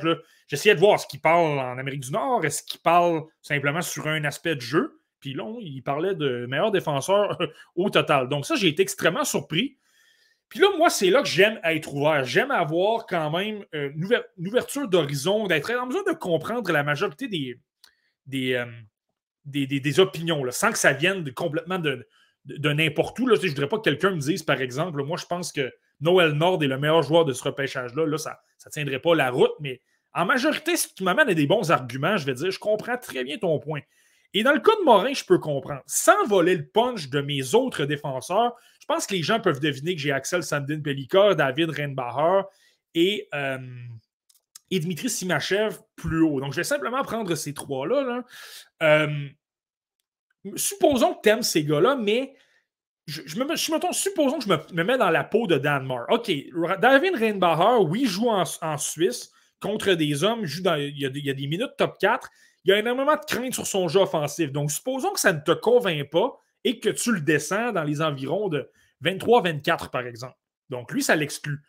Simachev, le côté russe, il est excellent, mais le facteur russe, supposons que tu le fais diminuer, ça se comprend aussi. Sandin Pelika est excellent avec la rondelle, mais tu as le côté gabarit. Donc là, tu dis, je ne veux pas prendre nécessairement une chance avec un, petit défenseur qui a de la difficulté euh, avec la pression. Donc là, si tu joues au jeu des, dominos comme ça, des autres, et que là, tu dis, Morin joue dans une ligue nord-américaine, dans un style nord-américain qui se transpose beaucoup mieux à l'LNH, je trouve qu'il est excellent offensivement, et il y a le gabarit, l'aspect que j'ai oublié de mentionner, il est très physique, quelqu'un qui frappe fort quand même, capable d'appliquer des bonnes mises en échec quand même. Donc là, tu additionnes tout ça, et là, tu, je ne suis pas en train de dire que je, partage ça, la preuve, c'est qu'il est 24e. C'est pas mon premier défenseur mais je peux comprendre qu'est-ce qu'il veut dire parce que euh, c'est ça. Si tu commences à jouer au jeu des dominos ou des préférences, il y a une logique parce que l'attaque de Morin est absolument incroyable. Ouais, je comprends, là, mais c'est tiré par les cheveux quand même, Marty. Là. Il est bon, puis honnêtement, Étienne Morin, je l'aime vraiment beaucoup. S'il était droitier, c'est sûr que je militerais pour que le Canadien de Montréal le repêche. Et même gaucher, J'aimerais ça que le Canadien de Montréal le repêche. Ça me démontre à quel point que c'est un, joueur que j'affectionne euh, particulièrement. Mais de là à dire que c'est le meilleur défenseur du repêchage, c'est peut-être pour ça que Dan Mark travaille pour la centrale de recrutement et ne travaille pas pour une équipe euh, de la Ligue nationale de hockey. Là, Je veux dire, bon, c'est un peu chien. C'est sévère, là. ah, c'est légal. C'est légal. Ça fait, des années qu'il fait ça. S'il n'était pas bon, ah, je peux confirmer qu'on en aurait pris un autre. ah, je le sais. Ça me. Ok, c'était chien. Mmh. Étienne Morin, défenseur gaucher de 6 pieds, 183 livres et 24e et non premier euh, sur la liste de Marty. Excellent, Marty. Très bon, très, très bon descriptif de la part d'Étienne Morin. Qui as-tu au 23e rang? Au 23e rang des eaux, je pense que c'est un joueur. C'est un joueur sur lequel je prends un pari, peut-être le plus gros de ce repêchage-là. Il m'a pas convaincu dans ce que j'ai vu et dans ses statistiques, mais je prends une chance. Je vais t'expliquer. C'est l'attaquant euh, de l'équipe de Frolunda dans la SHL, Otto Stenberg, donc celui qui a eu un excellent mondial des moins de 18 ans, là, 16 points en 7 matchs, égalant un record de William Nylander pour le tournoi pour l'équipe suédoise. Et je t'explique ce que je veux dire avec Otto Stenberg. C'est comme s'il y avait deux Otto Stenberg. Tu as le Otto Stenberg des compétitions internationales, je viens de mentionner le mondial des moins de 18 ans. Il avait été excellent à la Coupe Linka Gretzky. Euh, je me souviens à l'époque, je m'étais dit c'est un talent top 15. J'ai tellement hâte de voir où il va être repêché. J'étais excité de le voir durant la saison. Euh, il y a le mondial Juniora qui s'est moins bien passé, trois points en six matchs. Puis pour l'avoir observé, euh, il y avait de la difficulté physiquement, il ne gagnait pas beaucoup de rondelles, il y avait un bon lancer, c'est comme ça qu'il y a eu des points, mais ça a été tiède un peu. Mais je me suis dit, écoute, au moins offensivement, il était très bon. Tu voyais il se repliait bien, il était bon dans les coins. Euh, une ténacité, il était quand même fort. 5 pieds 11 pouces, c'est 181 livres. Il n'est pas mauvais au niveau physique, donc un bon bâton, quand même appliqué défensivement. Euh, j'ai mentionné son tir, il est très bon. Il est en mesure de se créer de la séparation, de partir de l'extérieur pour s'amener à l'intérieur. Il a de bonnes mains, c'est quelqu'un qui, a, un très bon sens du hockey, donc capable d'anticiper, capable de bien. Tu sais, l'ABC du hockey, il le comprend très bien. Ce n'est pas un problème dans son cas. Euh, et tu le vois dans les compétitions internationales. Le, le X, c'est que lorsqu'il jouait à Frolunda dans la Ligue suédoise des moins de 20 ans, j'ai aimé ce qu'il a montré dans la SHL. Justement, le côté maturité, le côté compréhension des détails, je le trouvais bien. Il était en mesure de bien se positionner ça faisait en sorte que par moment, il obtenait pas une tonne de chances de marquer, mais quand même de temps à autre, il montrait des petits flashs offensifs. Ça, c'est intéressant. Mais la réalité, c'est que dans la Ligue suédoise des moins de 20 ans, qui est censée être moins forte, il a été très timide. Donc, tu sais, défensivement, il n'était pas mauvais. Il se repliait, il était en mesure de bien couvrir son territoire, de bien couvrir son homme. Mais à l'attaque, il ne montrait absolument rien. Pas de tir, pas capable de se créer de, séparation, de, se libérer pour obtenir des chances de marquer. C'est bien beau avoir le tir, mais si tu n'es pas capable d'obtenir la, rondelle et que tu n'es pas de. Tu tout simplement pas capable d'être à l'aise pour obtenir des chances, c'en est une autre. Donc, lui, j'ai joué au yo-yo avec lui toute la saison. Il a commencé 15e environ. C'est retrouvé aussi loin que 56e lorsque j'ai commencé à voir qu'il y a eu énormément de difficultés dans, avec son équipe. Et la raison pour laquelle je l'ai 23e, là, c'est vraiment un côté pari, je le répète, et de, de prendre un. Ça, vraiment, de, de prendre un pari, de présumer que ça va arriver. Je me suis dit, c'est un espoir de Frolunda. Frolunda, c'est un bon programme pour développer les jeunes. Et je trouve que tu as beaucoup de joueurs de Frolunda dans les années passées qui ont un peu fait la même chose à leur année de repêchage. Je te donne deux exemples des autres. Euh, évidemment, des joueurs meilleurs que Stenberg, mais quand même. Lucas Raymond. Lucas Raymond, ça, c'est le premier exemple. Quatrième au total, donc je vous confirme qu'il est bien meilleur. Je l'avais troisième de mon repêchage 2020, donc je ne dis pas que c'est la même qualité de joueur. Mais les craintes de Lucas Raymond, c'était la même chose. Il n'était pas nécessairement dominant dans la SHL avec Frolunda, mais euh, avec l'équipe nationale suédoise, il était bon. Il montrait de l'attaque, il montrait du chien, il montrait du caractère. Et on voit qu'est-ce que Lucas Raymond fait maintenant avec les Red, Wings de Détroit. Le deuxième exemple, c'est Simon Edvinson. Là, je me suis fait avoir. Je l'avais peut-être un peu plus bas. Je l'avais trois ou quatre rangs peut-être un peu trop bas. Lui aussi, son année de repêchage, ça n'a pas nécessairement été évident. Euh, pas nécessairement beaucoup d'attaques, y avait des, lacunes un petit peu euh, défensivement. Euh, un, un, point en 10 matchs seulement dans la SHL avait été prêté à une équipe de l'Alsvenskan, 5 points en 14 matchs seulement. Donc, il y avait des grosses lacunes et la saison suivante, il avait été excellent à Frolunda. Donc, moi, ce que j'ai tendance à me dire, tu sais, il y a des équipes qui c'est comme ça, ils travaillent beaucoup sur le jeu défensif. On laisse de côté peut-être le côté offensif et ça viendra quand la défense va être là. Moi, c'est le pari que je prends. Il est bon défensivement. Il y a quand même le côté euh, compréhension de jeu. Donc, moi, je me dis, je pense que l'attaque va suivre. Il va être en mesure de s'adapter, de transposer ça dans la LNH. Est-ce que tout le monde va être d'accord avec moi? Pas du tout. Mais moi, c'est le pari que je prends. C'est ça que je me dis. Je pense que le, c'est davantage le Stenberg des compétitions internationales qui est le vrai Stenberg plutôt que celui de Frolunda. On verra bien l'an prochain, mais moi, c'est le pari que je prends. Euh, question, en fait, j'en ai deux, Marky. Euh, à partir de quel rang, si c'est euh, un vrai repêchage et que tu es vraiment à la table le 28 juin prochain, à partir de quel rang tu, commence à insister pour qu'on le repêche? Parce que je comprends que c'est un pari puis que 23e, tu es à l'aise. Mais tu sais, je te connais assez pour savoir que euh, si tu parlais vraiment 23e, les chances que tu prennes Étienne Morin ou Étienne Gauthier sont, assez élevées. À partir de quel rang tu serais à l'aise de, repêcher Stenberg? Euh, à l'aise, supposons, dans les alentours du 15 ou 16e rang, là, si mon recruteur-chef me dit j'y vais avec Otto Stenberg, je ne vais pas nécessairement je vais pas taper, je vais pas taper du pied, je ne vais pas nécessairement être furieux, je pourrais comprendre, même si personnellement, tu sais, l'endroit où ça devient inacceptable de, de lever le nez sur lui, j'ai tendance à penser que c'est dans les alentours de 20, à peu près son rang, 24-25, parce que là, à partir de ce moment-là, tu te retrouves avec des joueurs plus risqués et là, il tombe dans cette catégorie de joueurs-là.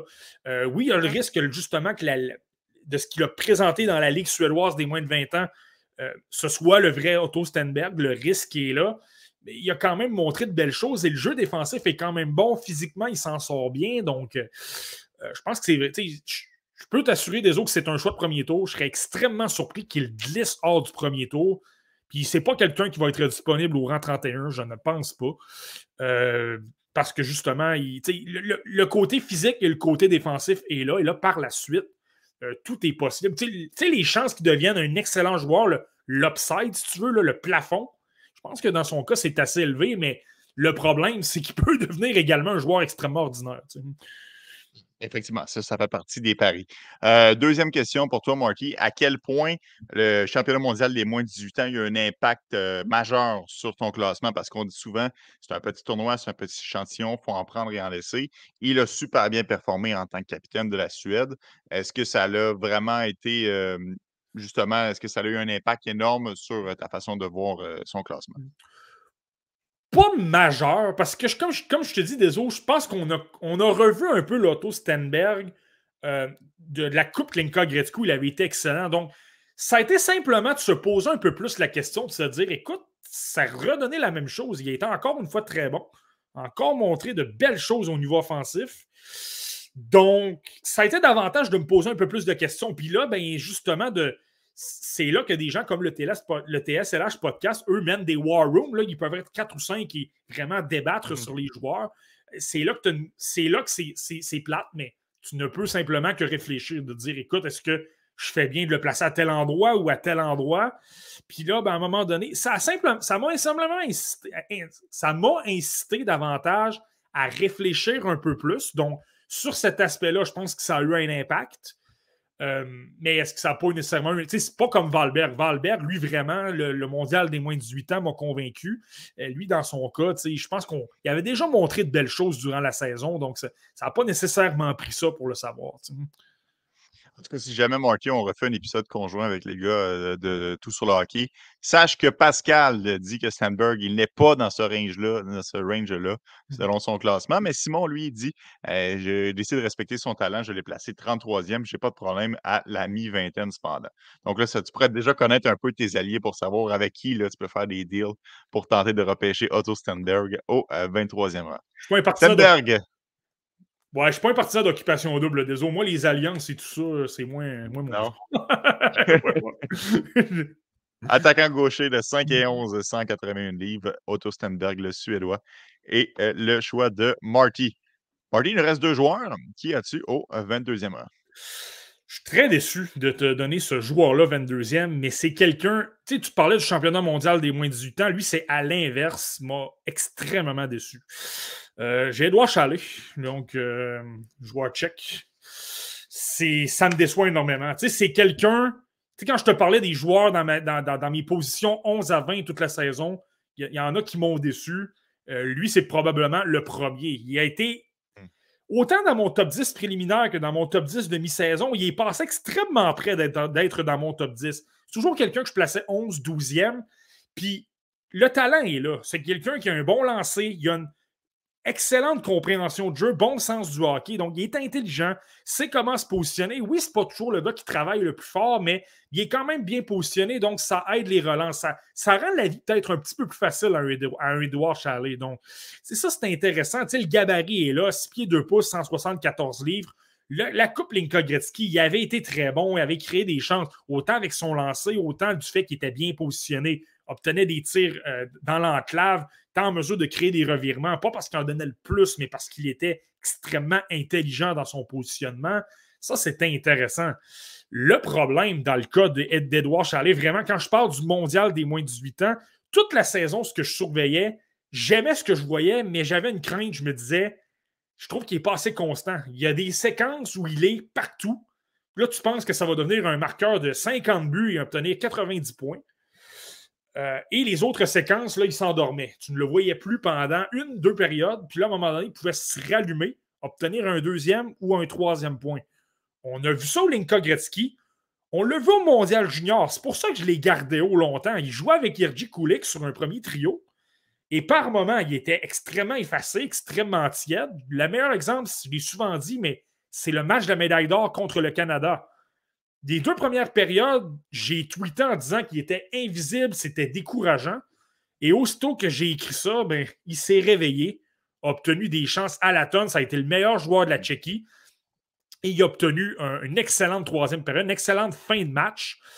Là, je me suis dit, OK, il me convainc, c'est simplement la constance. Je l'avais gardé dans les alentours de 11 ou 12e.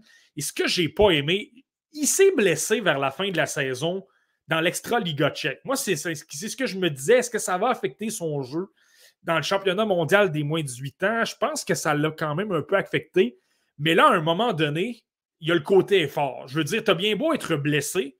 il y a des joueurs un peu plus haut dans ma liste qu'on y reviendra. Ils m'ont convaincu à ce niveau-là. C'est pas parce que tu as une blessure que tu ne peux pas t'impliquer. Et là, moi, c'est là que ça m'a découragé. Chaque fois qu'il était dans les coins, pas au mondial junior, pas au mondial senior, dans, dans le championnat mondial des moins de 18 ans, il était beaucoup trop invisible dans les coins, perdait beaucoup trop de batailles, il semblait désintéressé.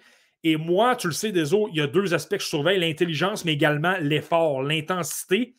Et là, moi, je me disais, écoute, c'est peut-être une question de constance, mais là, j'ai commencé à me poser des questions sérieusement sur son caractère. Ça m'a sonné une, cloche, puis pas à peu près.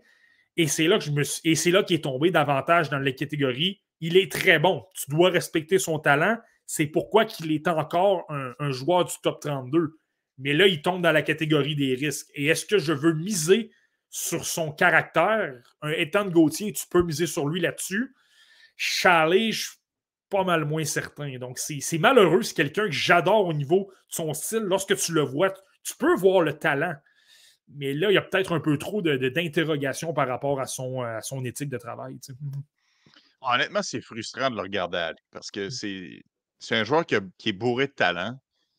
Puis tu aurais juste besoin d'avoir un peu de, constance. Et je pense qu'un mot qui le résume bien, c'est inconstant. C'est vraiment ça. C'est pas un joueur qui est capable d'enchaîner les bonnes parties, match après match.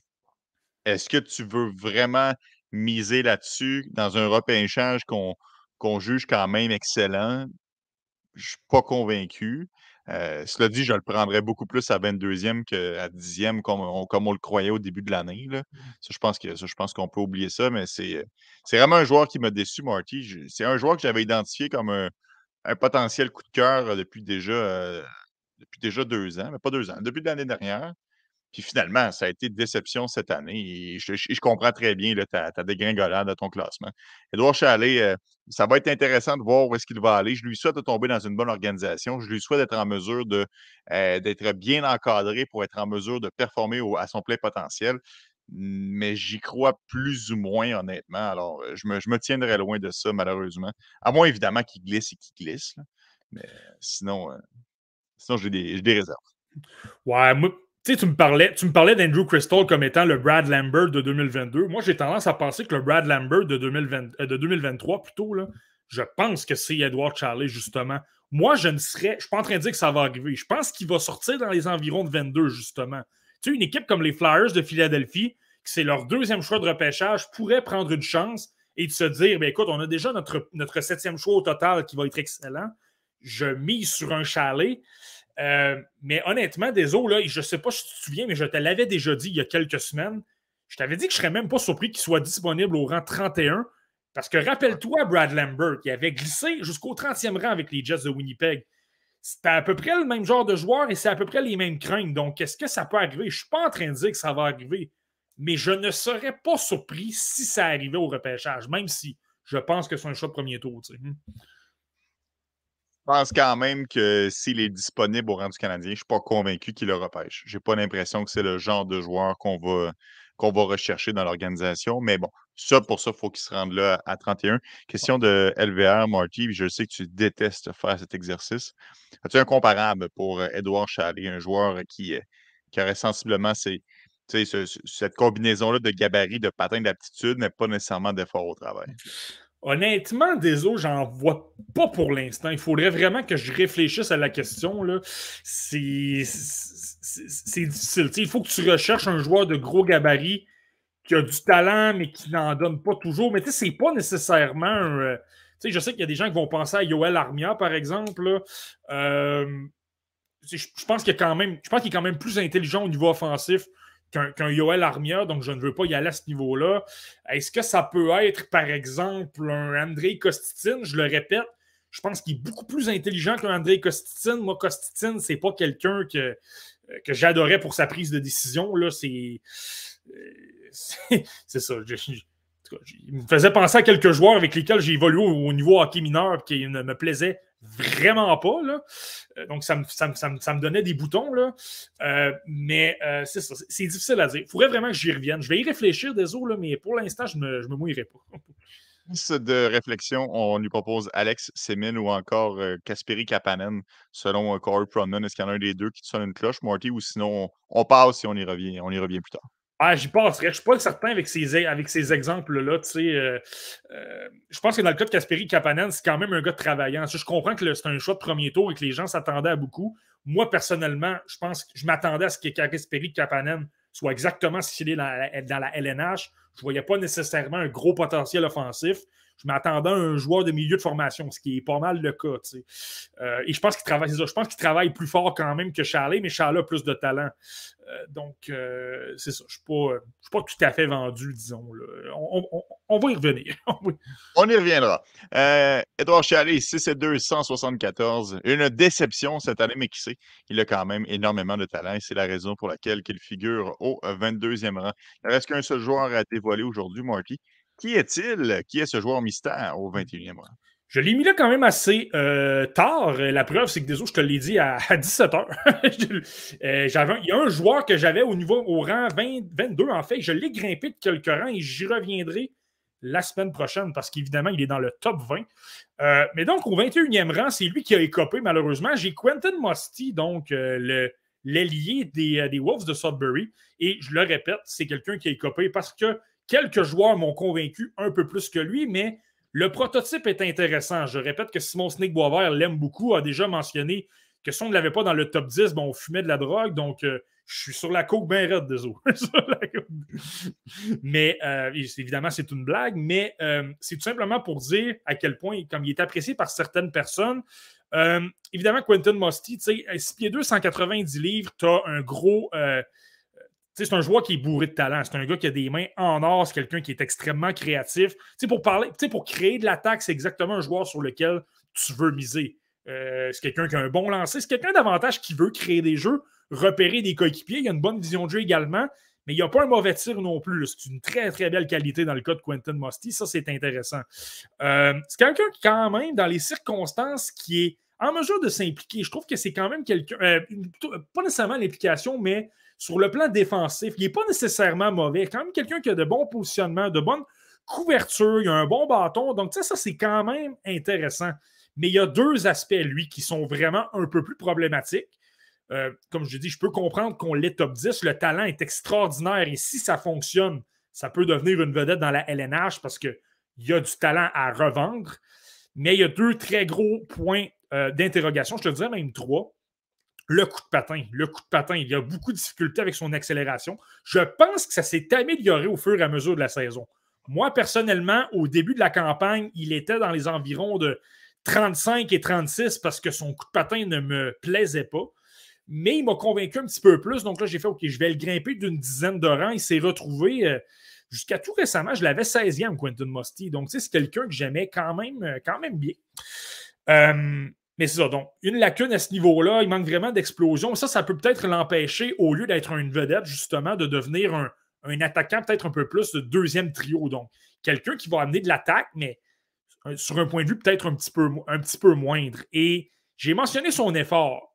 Il en donne à l'occasion, mais je trouve que lui, un peu comme un chalet, la constance n'est pas tout à fait là. C'est ça qui me dérange un petit peu. Il y a des matchs qui peuvent être incroyables et le match suivant, il peut se retrouver avec une fiche de moins 2 et il obtient aucun, aucun point. Euh, le troisième point, moi, c'est là qui m'a dérangé. C'est là que je l'ai descendu par rapport à, aux quatre ou cinq joueurs qui sont devant lui. Là. Moi, euh, je comprends que c'est quelqu'un qui peut connaître une belle carrière dans la LNH, quelqu'un qui peut obtenir des points, mais je ne suis pas certain que c'est le gars que tu veux quand ça compte. Je ne suis pas certain que c'est le gars qui va être euh, qui est un, un vrai gagnant. Quelqu'un, tu sais, rehausser ton jeu quand ça compte, moi, tout ce que j'ai observé de lui depuis deux ans, ça a été l'inverse. Aussitôt que ça, ça augmente, il est effacé. Il prend des mauvaises décisions, il en donne moins, il va échapper une couverture. Et, pas qu'il est mauvais défensivement, mais il va commettre la petite erreur au pire moment, genre en fin de troisième mhm. période ou en prolongation. Là. Moi, c'est vraiment ça qui me chicote. Il y a deux éléments que j'avais retenus. Là. À la Coupe Linka Gretzky, il jouait avec les États-Unis, c'est un Américain. C'était le gros joueur. C'est sur lui sur, lequel on comptait. Ça a été une déception totale. On s'est fait éliminer, si je ne me trompe pas encore, de finale. Ça a été très court. ne s'attendait pas à ça du côté des Américains. Et le principal responsable, ça avait été Quentin Musty. Et dans les séries contre les Peace de Peterborough, je comprends qu'on était beaucoup plus dominant du côté de Peterborough et qu'on a gagné en 4. Mais dans le match numéro, je te donne un exemple, le match numéro 4, tu perds 4 à 2. Je comprends que c'est un avantage numérique pour Peterborough, donc tu dois mettre un peu plus de pression pour dire écoute, on y va le tout pour le tout, on risque de se faire éliminer, on est dans la dernière minute de jeu. Mais son équipe est emprisonnée dans son territoire et lui se tient à la ligne bleue adverse. Donc, euh, euh, en, bon, en, bon, français, l'expression populaire, ce serait de saigner. donc, euh, se tenait vraiment derrière les défenseurs, tentait d'obtenir de la séparation et tout ça. Écoute, ton, ton équipe a de la difficulté. Déjà que vous êtes simplement quatre et là, avec Mosty dans la zone, dans la zone neutre, ça fait trois joueurs seulement. Donc, tu es une situation de 3 contre 5. Et toi, tu es de l'autre côté, tu es derrière les défenseurs. Ça n'aide pas beaucoup à, aider une relance avec vitesse pour sortir du territoire et te retrouver de l'autre côté et éventuellement enlever le gardien de but. C'est là, moi, sur le côté implication, le, le, vouloir en faire plus quand ça compte. Euh, j'ai vu un Matthew Kachuk hier avec euh, pratiquement un bras, un bras, arraché qui n'a pas eu peur d'aller devant le filet, même s'il ne devrait même pas être sur la patinoire. Euh, Mosty, je pense que c'est un peu le contraire. Et moi, c'est là que ça me chicote par rapport au, euh, joueur que j'ai devant lui. Question peut-être un peu en apparence niaiseuse, Marty, mais penses-tu que ça aurait pu être une commande de son entraîneur-chef Hey, écoute, euh, on a vraiment besoin d'un but, donc tiens-toi à l'écart et même si on est en désavantage numérique, on, espère on espère par miracle reprendre possession de la rondelle et pouvoir te propulser en échapper. Penses-tu que ça aurait pu ne pas être sa propre décision à lui? Mais je pense que oui. Ça, c'est clair. D'après moi, l'entraîneur-chef, il a justement dit écoute, t'es bourré de talent, écoute, essaie de te, tenir quand même pas très loin des défenseurs si possible. Fais-toi oublier, puis on va, on essayer de te lancer la bombe. Ça, c'est clair. Euh, par contre, à un moment donné, il y a ton instinct de joueur de hockey qui doit prendre le dessus de dire écoute, mon équipe est embouteillée.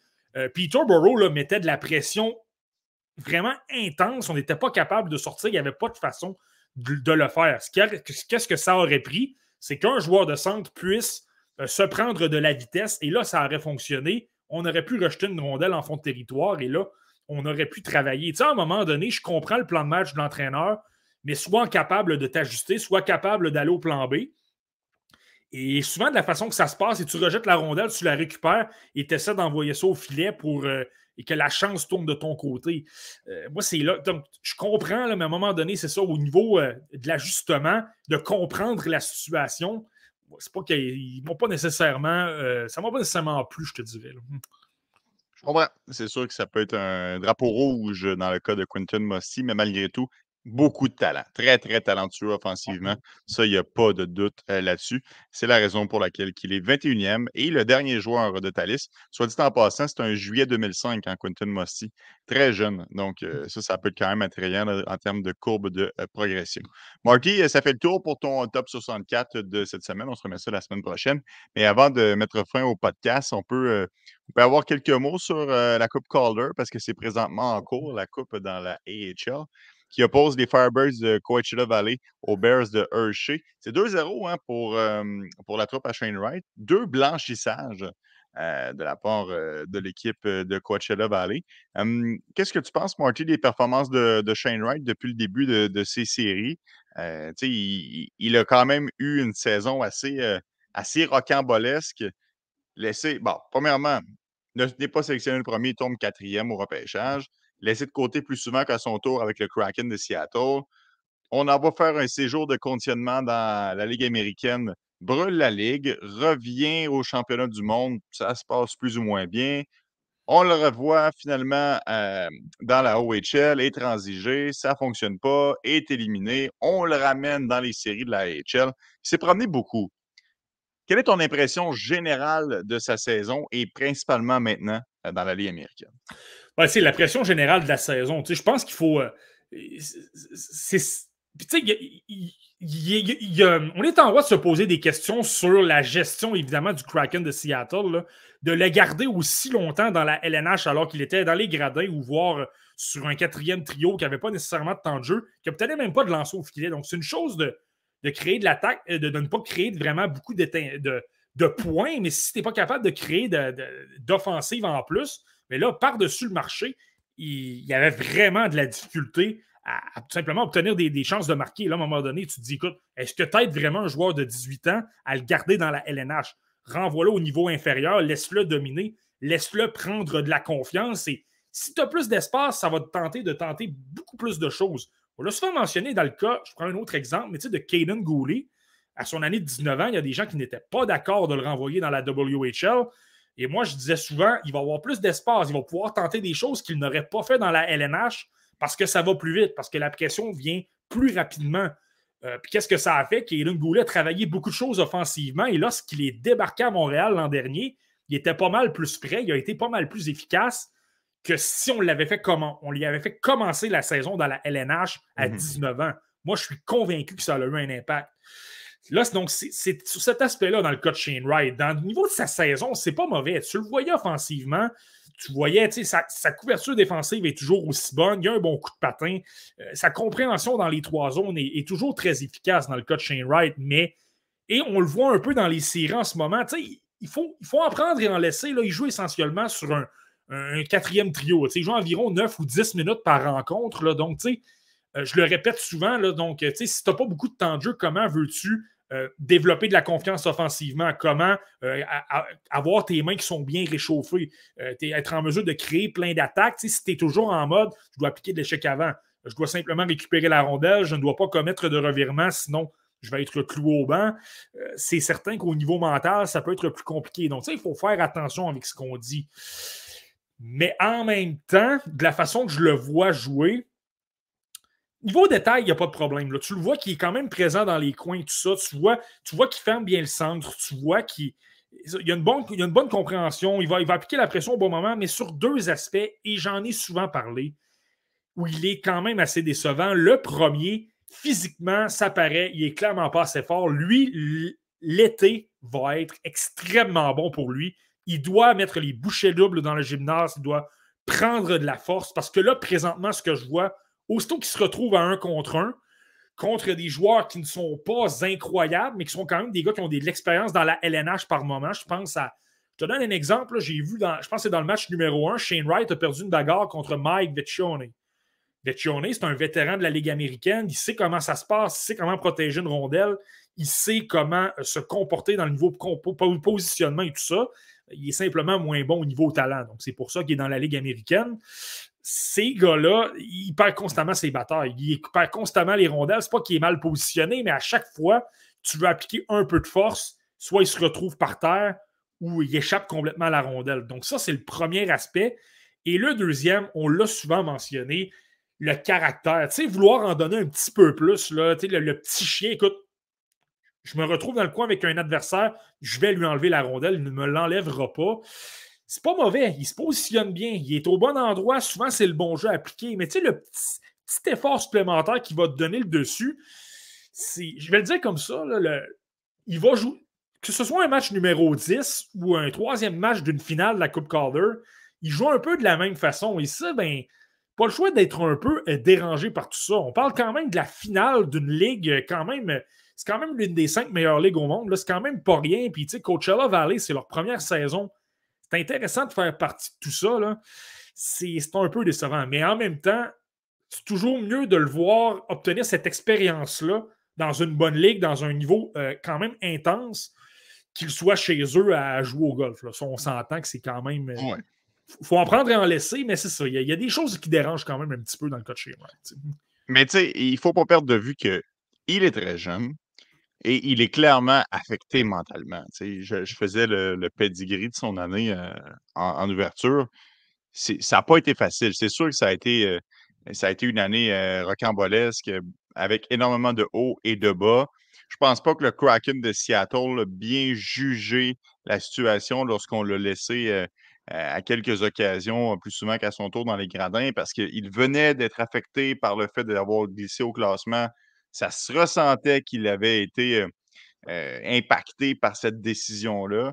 Donc, tu sais, je pense que la meilleure chose à faire, puis c'est facile à dire avec du recul, mais quand même, la meilleure chose à faire, ça aurait peut-être été de le renvoyer dominer dans la OHL pour après ça qu'il reprenne les étapes parce que là, sa confiance ne s'est pas replacée, mais pas du tout. Et après ça, c'est difficile de remettre la switch à on tu arrives dans le championnat du monde euh, junior, puis là, ben, tu te fais complètement dominer parce qu'il y a un phénomène Connor Bedard, tu sais. Mmh. Là, les gens font les comparaisons, blablabla. Bla, bla. Et honnêtement, je pense que tout ça, ça a été vraiment difficile. L'année prochaine, s'il commence directement dans une ligue et qu'il reste là pour une bonne période, qu'il s'acclimate, qu'il prenne chimie, je pense qu'on pourra avoir une année différente dans le cas de Shane Wright. ne lançons pas la serviette trop rapidement, mais je lui souhaite sincèrement de la stabilité. Souviens-toi quand Anthony Marcotte nous a parlé de Caden Primo. Il disait qu'il avait de la difficulté lorsqu'il ne savait pas où il s'en allait puis qu'il ne savait pas y allait être où dans deux, trois semaines. c'est un peu ça qui est arrivé à Shane Wright. Je pense que de la stabilité, ça va vraiment faire une bonne différence dans son jeu l'année prochaine. Moi, il y a un aspect que j'ai hâte de surveiller des autres. Je pense qu'on va en avoir une meilleure indication euh, au début de la, saison prochaine. Ça me fait quand même peur, je te dirais. J'en ai souvent mentionné, mais tomber dans un carcan, tu sais, justement, parce que tu es habitué à jouer des rôles plus défensifs, comme justement à Seattle, et comme c'est le cas à Coachella Valley, de tomber dans un carcan, dans un, un, modus operandi au niveau mental, de dire je dois jouer comme un joueur de troisième, quatrième trio, je dois appliquer de l'échec avant, euh, je dois récupérer la rondelle, mais je ne la garde pas trop longtemps. Je remets mon coéquipier, je fais circuler la rondelle en fond de territoire. Par moment, j'ai une petite crainte qu'il se fasse prendre à ce jeu-là, parce que je le vois jouer à Coachella Valley et c'est un peu ça. Il est bien positionné, il est au bon endroit. Euh, parfois, il y a de bons bâtons, il soulève la rondelle au bon endroit, la récupère et là, lorsque ça vient le temps de créer des jeux, ça vient à l'occasion, mais c'est plus rare. Et là, c'est comme si, à un moment donné, il ne faut pas leur en vouloir. Ils veulent c'est leur. J'aurais été le premier à faire ça. Si je, débarque sur un quatrième trio, même si je suis un gars super offensif, et qu'on me dit si tu vas atteindre la LNH, ne garde pas la rondelle trop longtemps, rejette la rondelle en fond de territoire, euh, envoie la rondelle au filet, puis ne casse pas trop la tête, ne commets pas de revirement. Mais ben, moi, je veux demeurer dans la ligue. Donc, je vais, je vais faire ce qu'il me dit, mais pendant que je fais ça, je peux peut-être perdre ce qui faisait en sorte que j'étais un excellent joueur. Donc, dans le cas de Shane Wright, c'est ça qui me fait peur un peu. Est-ce qu'il pourrait perdre ses moyens? Je l'espère que non. Comme je l'ai dit, c'est très jeune, donc il ne faut pas sauter aux conclusions trop vite. Mais je pense qu'il y a un danger que, ce soit le cas si on le laisse dans des rôles plus défensifs. À la limite, l'an prochain, j'aurais pratiquement le goût que Shane Wright oublie un peu le jeu défensif. Ça ne me dérange pas qu'il tente des feintes et qu'il perde la rondelle et que ce ne soit pas toujours facile, mais qu'au moins qu'il tente des choses, qu'il tente de créer offensivement. Parce que Shane Wright n'est pas un quatrième choix au total pour, être, pour devenir un, joueur de quatrième trio. Là. Il est bien meilleur et il comprend beaucoup plus le match pour que ça devienne le cas. J'ai encore confiance, mais c'est simplement que par moment, on dirait que j'ai ça me fait un petit peu peur. Ah, il ne faut pas dénaturer le joueur et surtout quand tu repêches un joueur aussi haut, euh, c'est important que ça fonctionne pour une organisation. Donc, euh, ça, c'est sûr qu'on va le. On va continuer à le suivre, ça, il n'y a pas de doute là-dessus. Et euh, Marty, impossible de parler de la Ligue américaine et sans parler d'un joueur qui sera à tout jamais gravé avec le Canadien de Montréal, Yerji Kulik. lui, c'est complètement le contraire. Hein. Il, il a dominé les séries éliminatoires. Il a été, passez-moi l'expression, très clutch. Il a récolté des gros buts. Il, semble, il semble carburer à cette pression-là. Sky's the limit, Marty, pour euh, Kulik.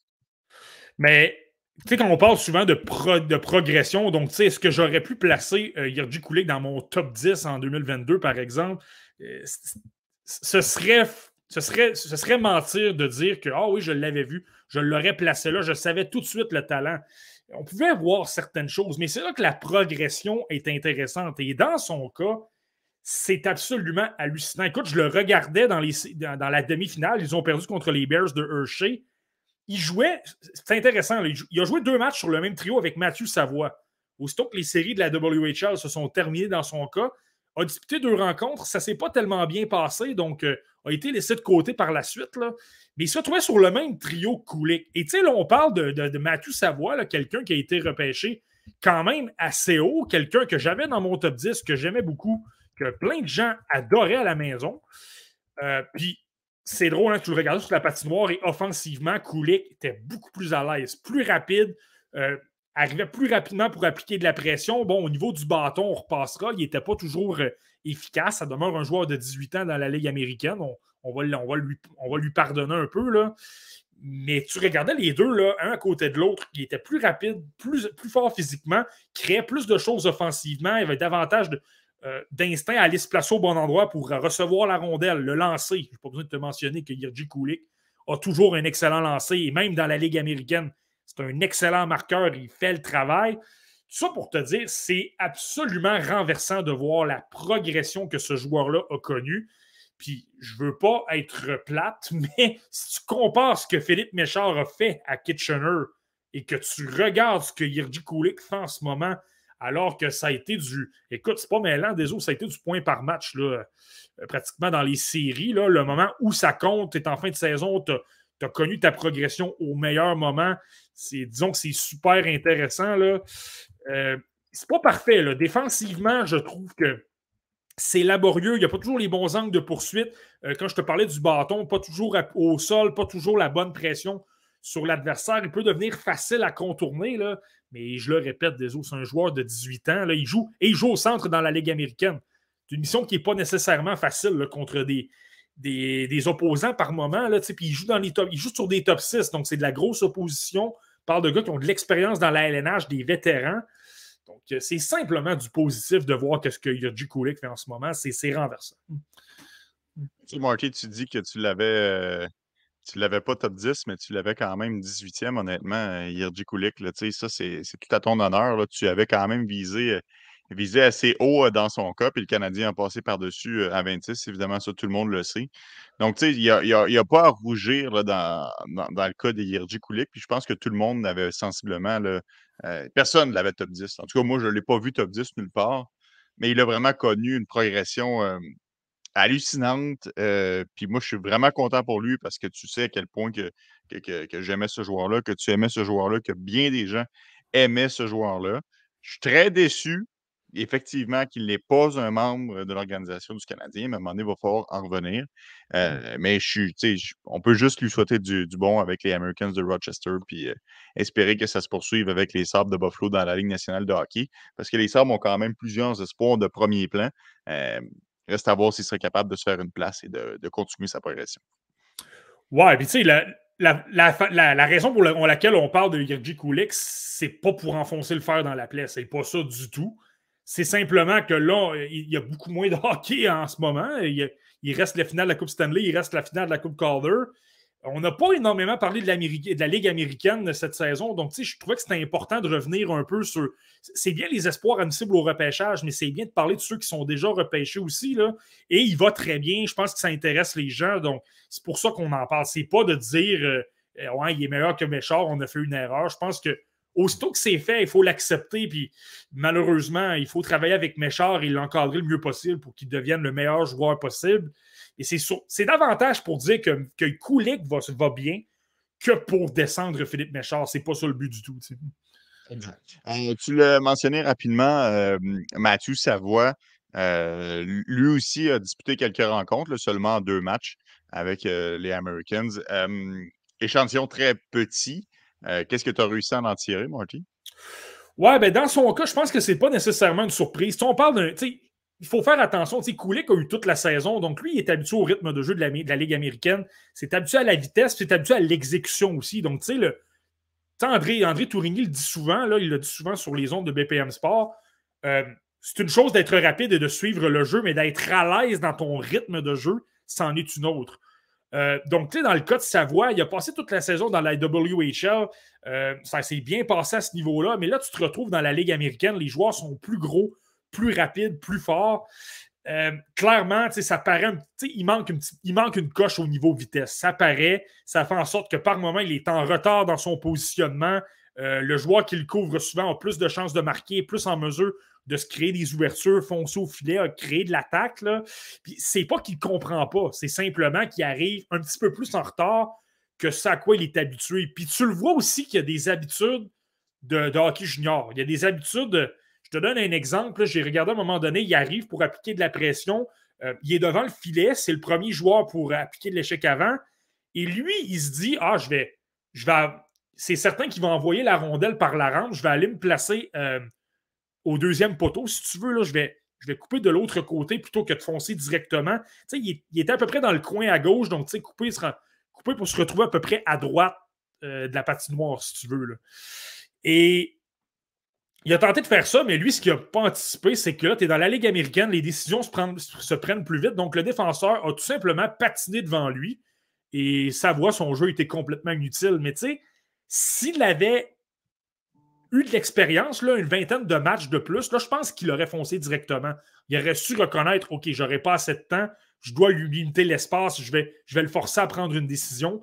C'est des petits détails comme ça qui, c'est normal. il y a simplement deux matchs d'expérience dans la, dans la Ligue américaine. Là, ça, ça va venir avec le temps. Et c'est un joueur de 18 ans, c'est un gars qui doit prendre de la force, c'est un gars qui doit prendre de la vitesse. C'est les deux gros aspects avec euh, Mathieu Savoie. Là.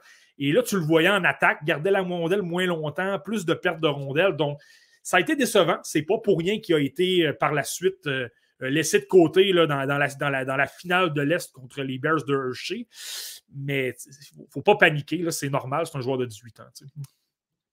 Vincent Marty, on approche le deux heures de podcast, alors on, s'en fait un petit dernier avant de, avant de raccrocher. Parle-moi donc de, de, Joachim Kamel, joueur quand même très polarisant l'année dernière. Et finalement, s'est retrouvé avec les Preds.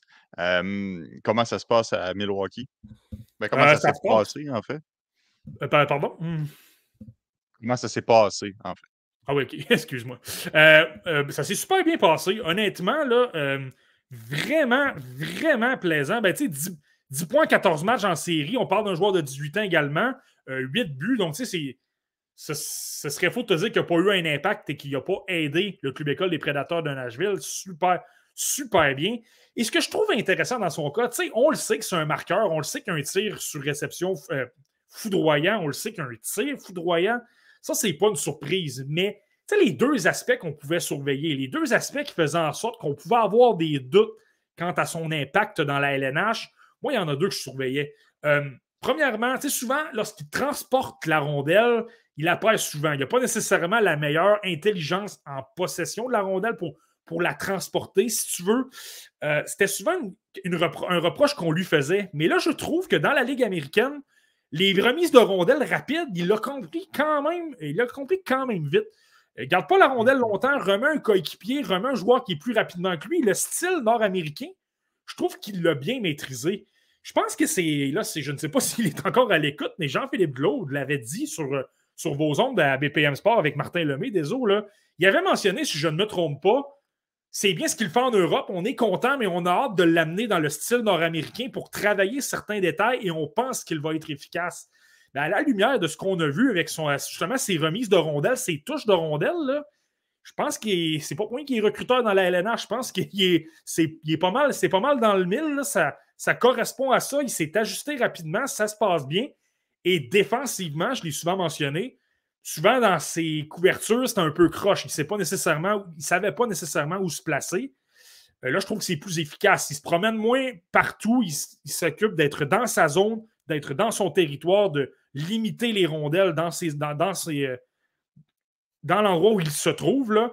Et là, ben, le côté offensif par la suite, c'est super bien, capable de se créer de la séparation, décoche des bons lancers. Au niveau offensif, c'est pas une surprise, mais vraiment, dans les détails, j'ai trouvé que ça a été beaucoup mieux. Et euh, moi, je m'attends à ce que Joachim Kemmel commence la saison dans la Ligue américaine l'an prochain. Je ne serais pas surpris qu'il y ait des matchs dans la LNH, mais pour commencer dans la Ligue américaine.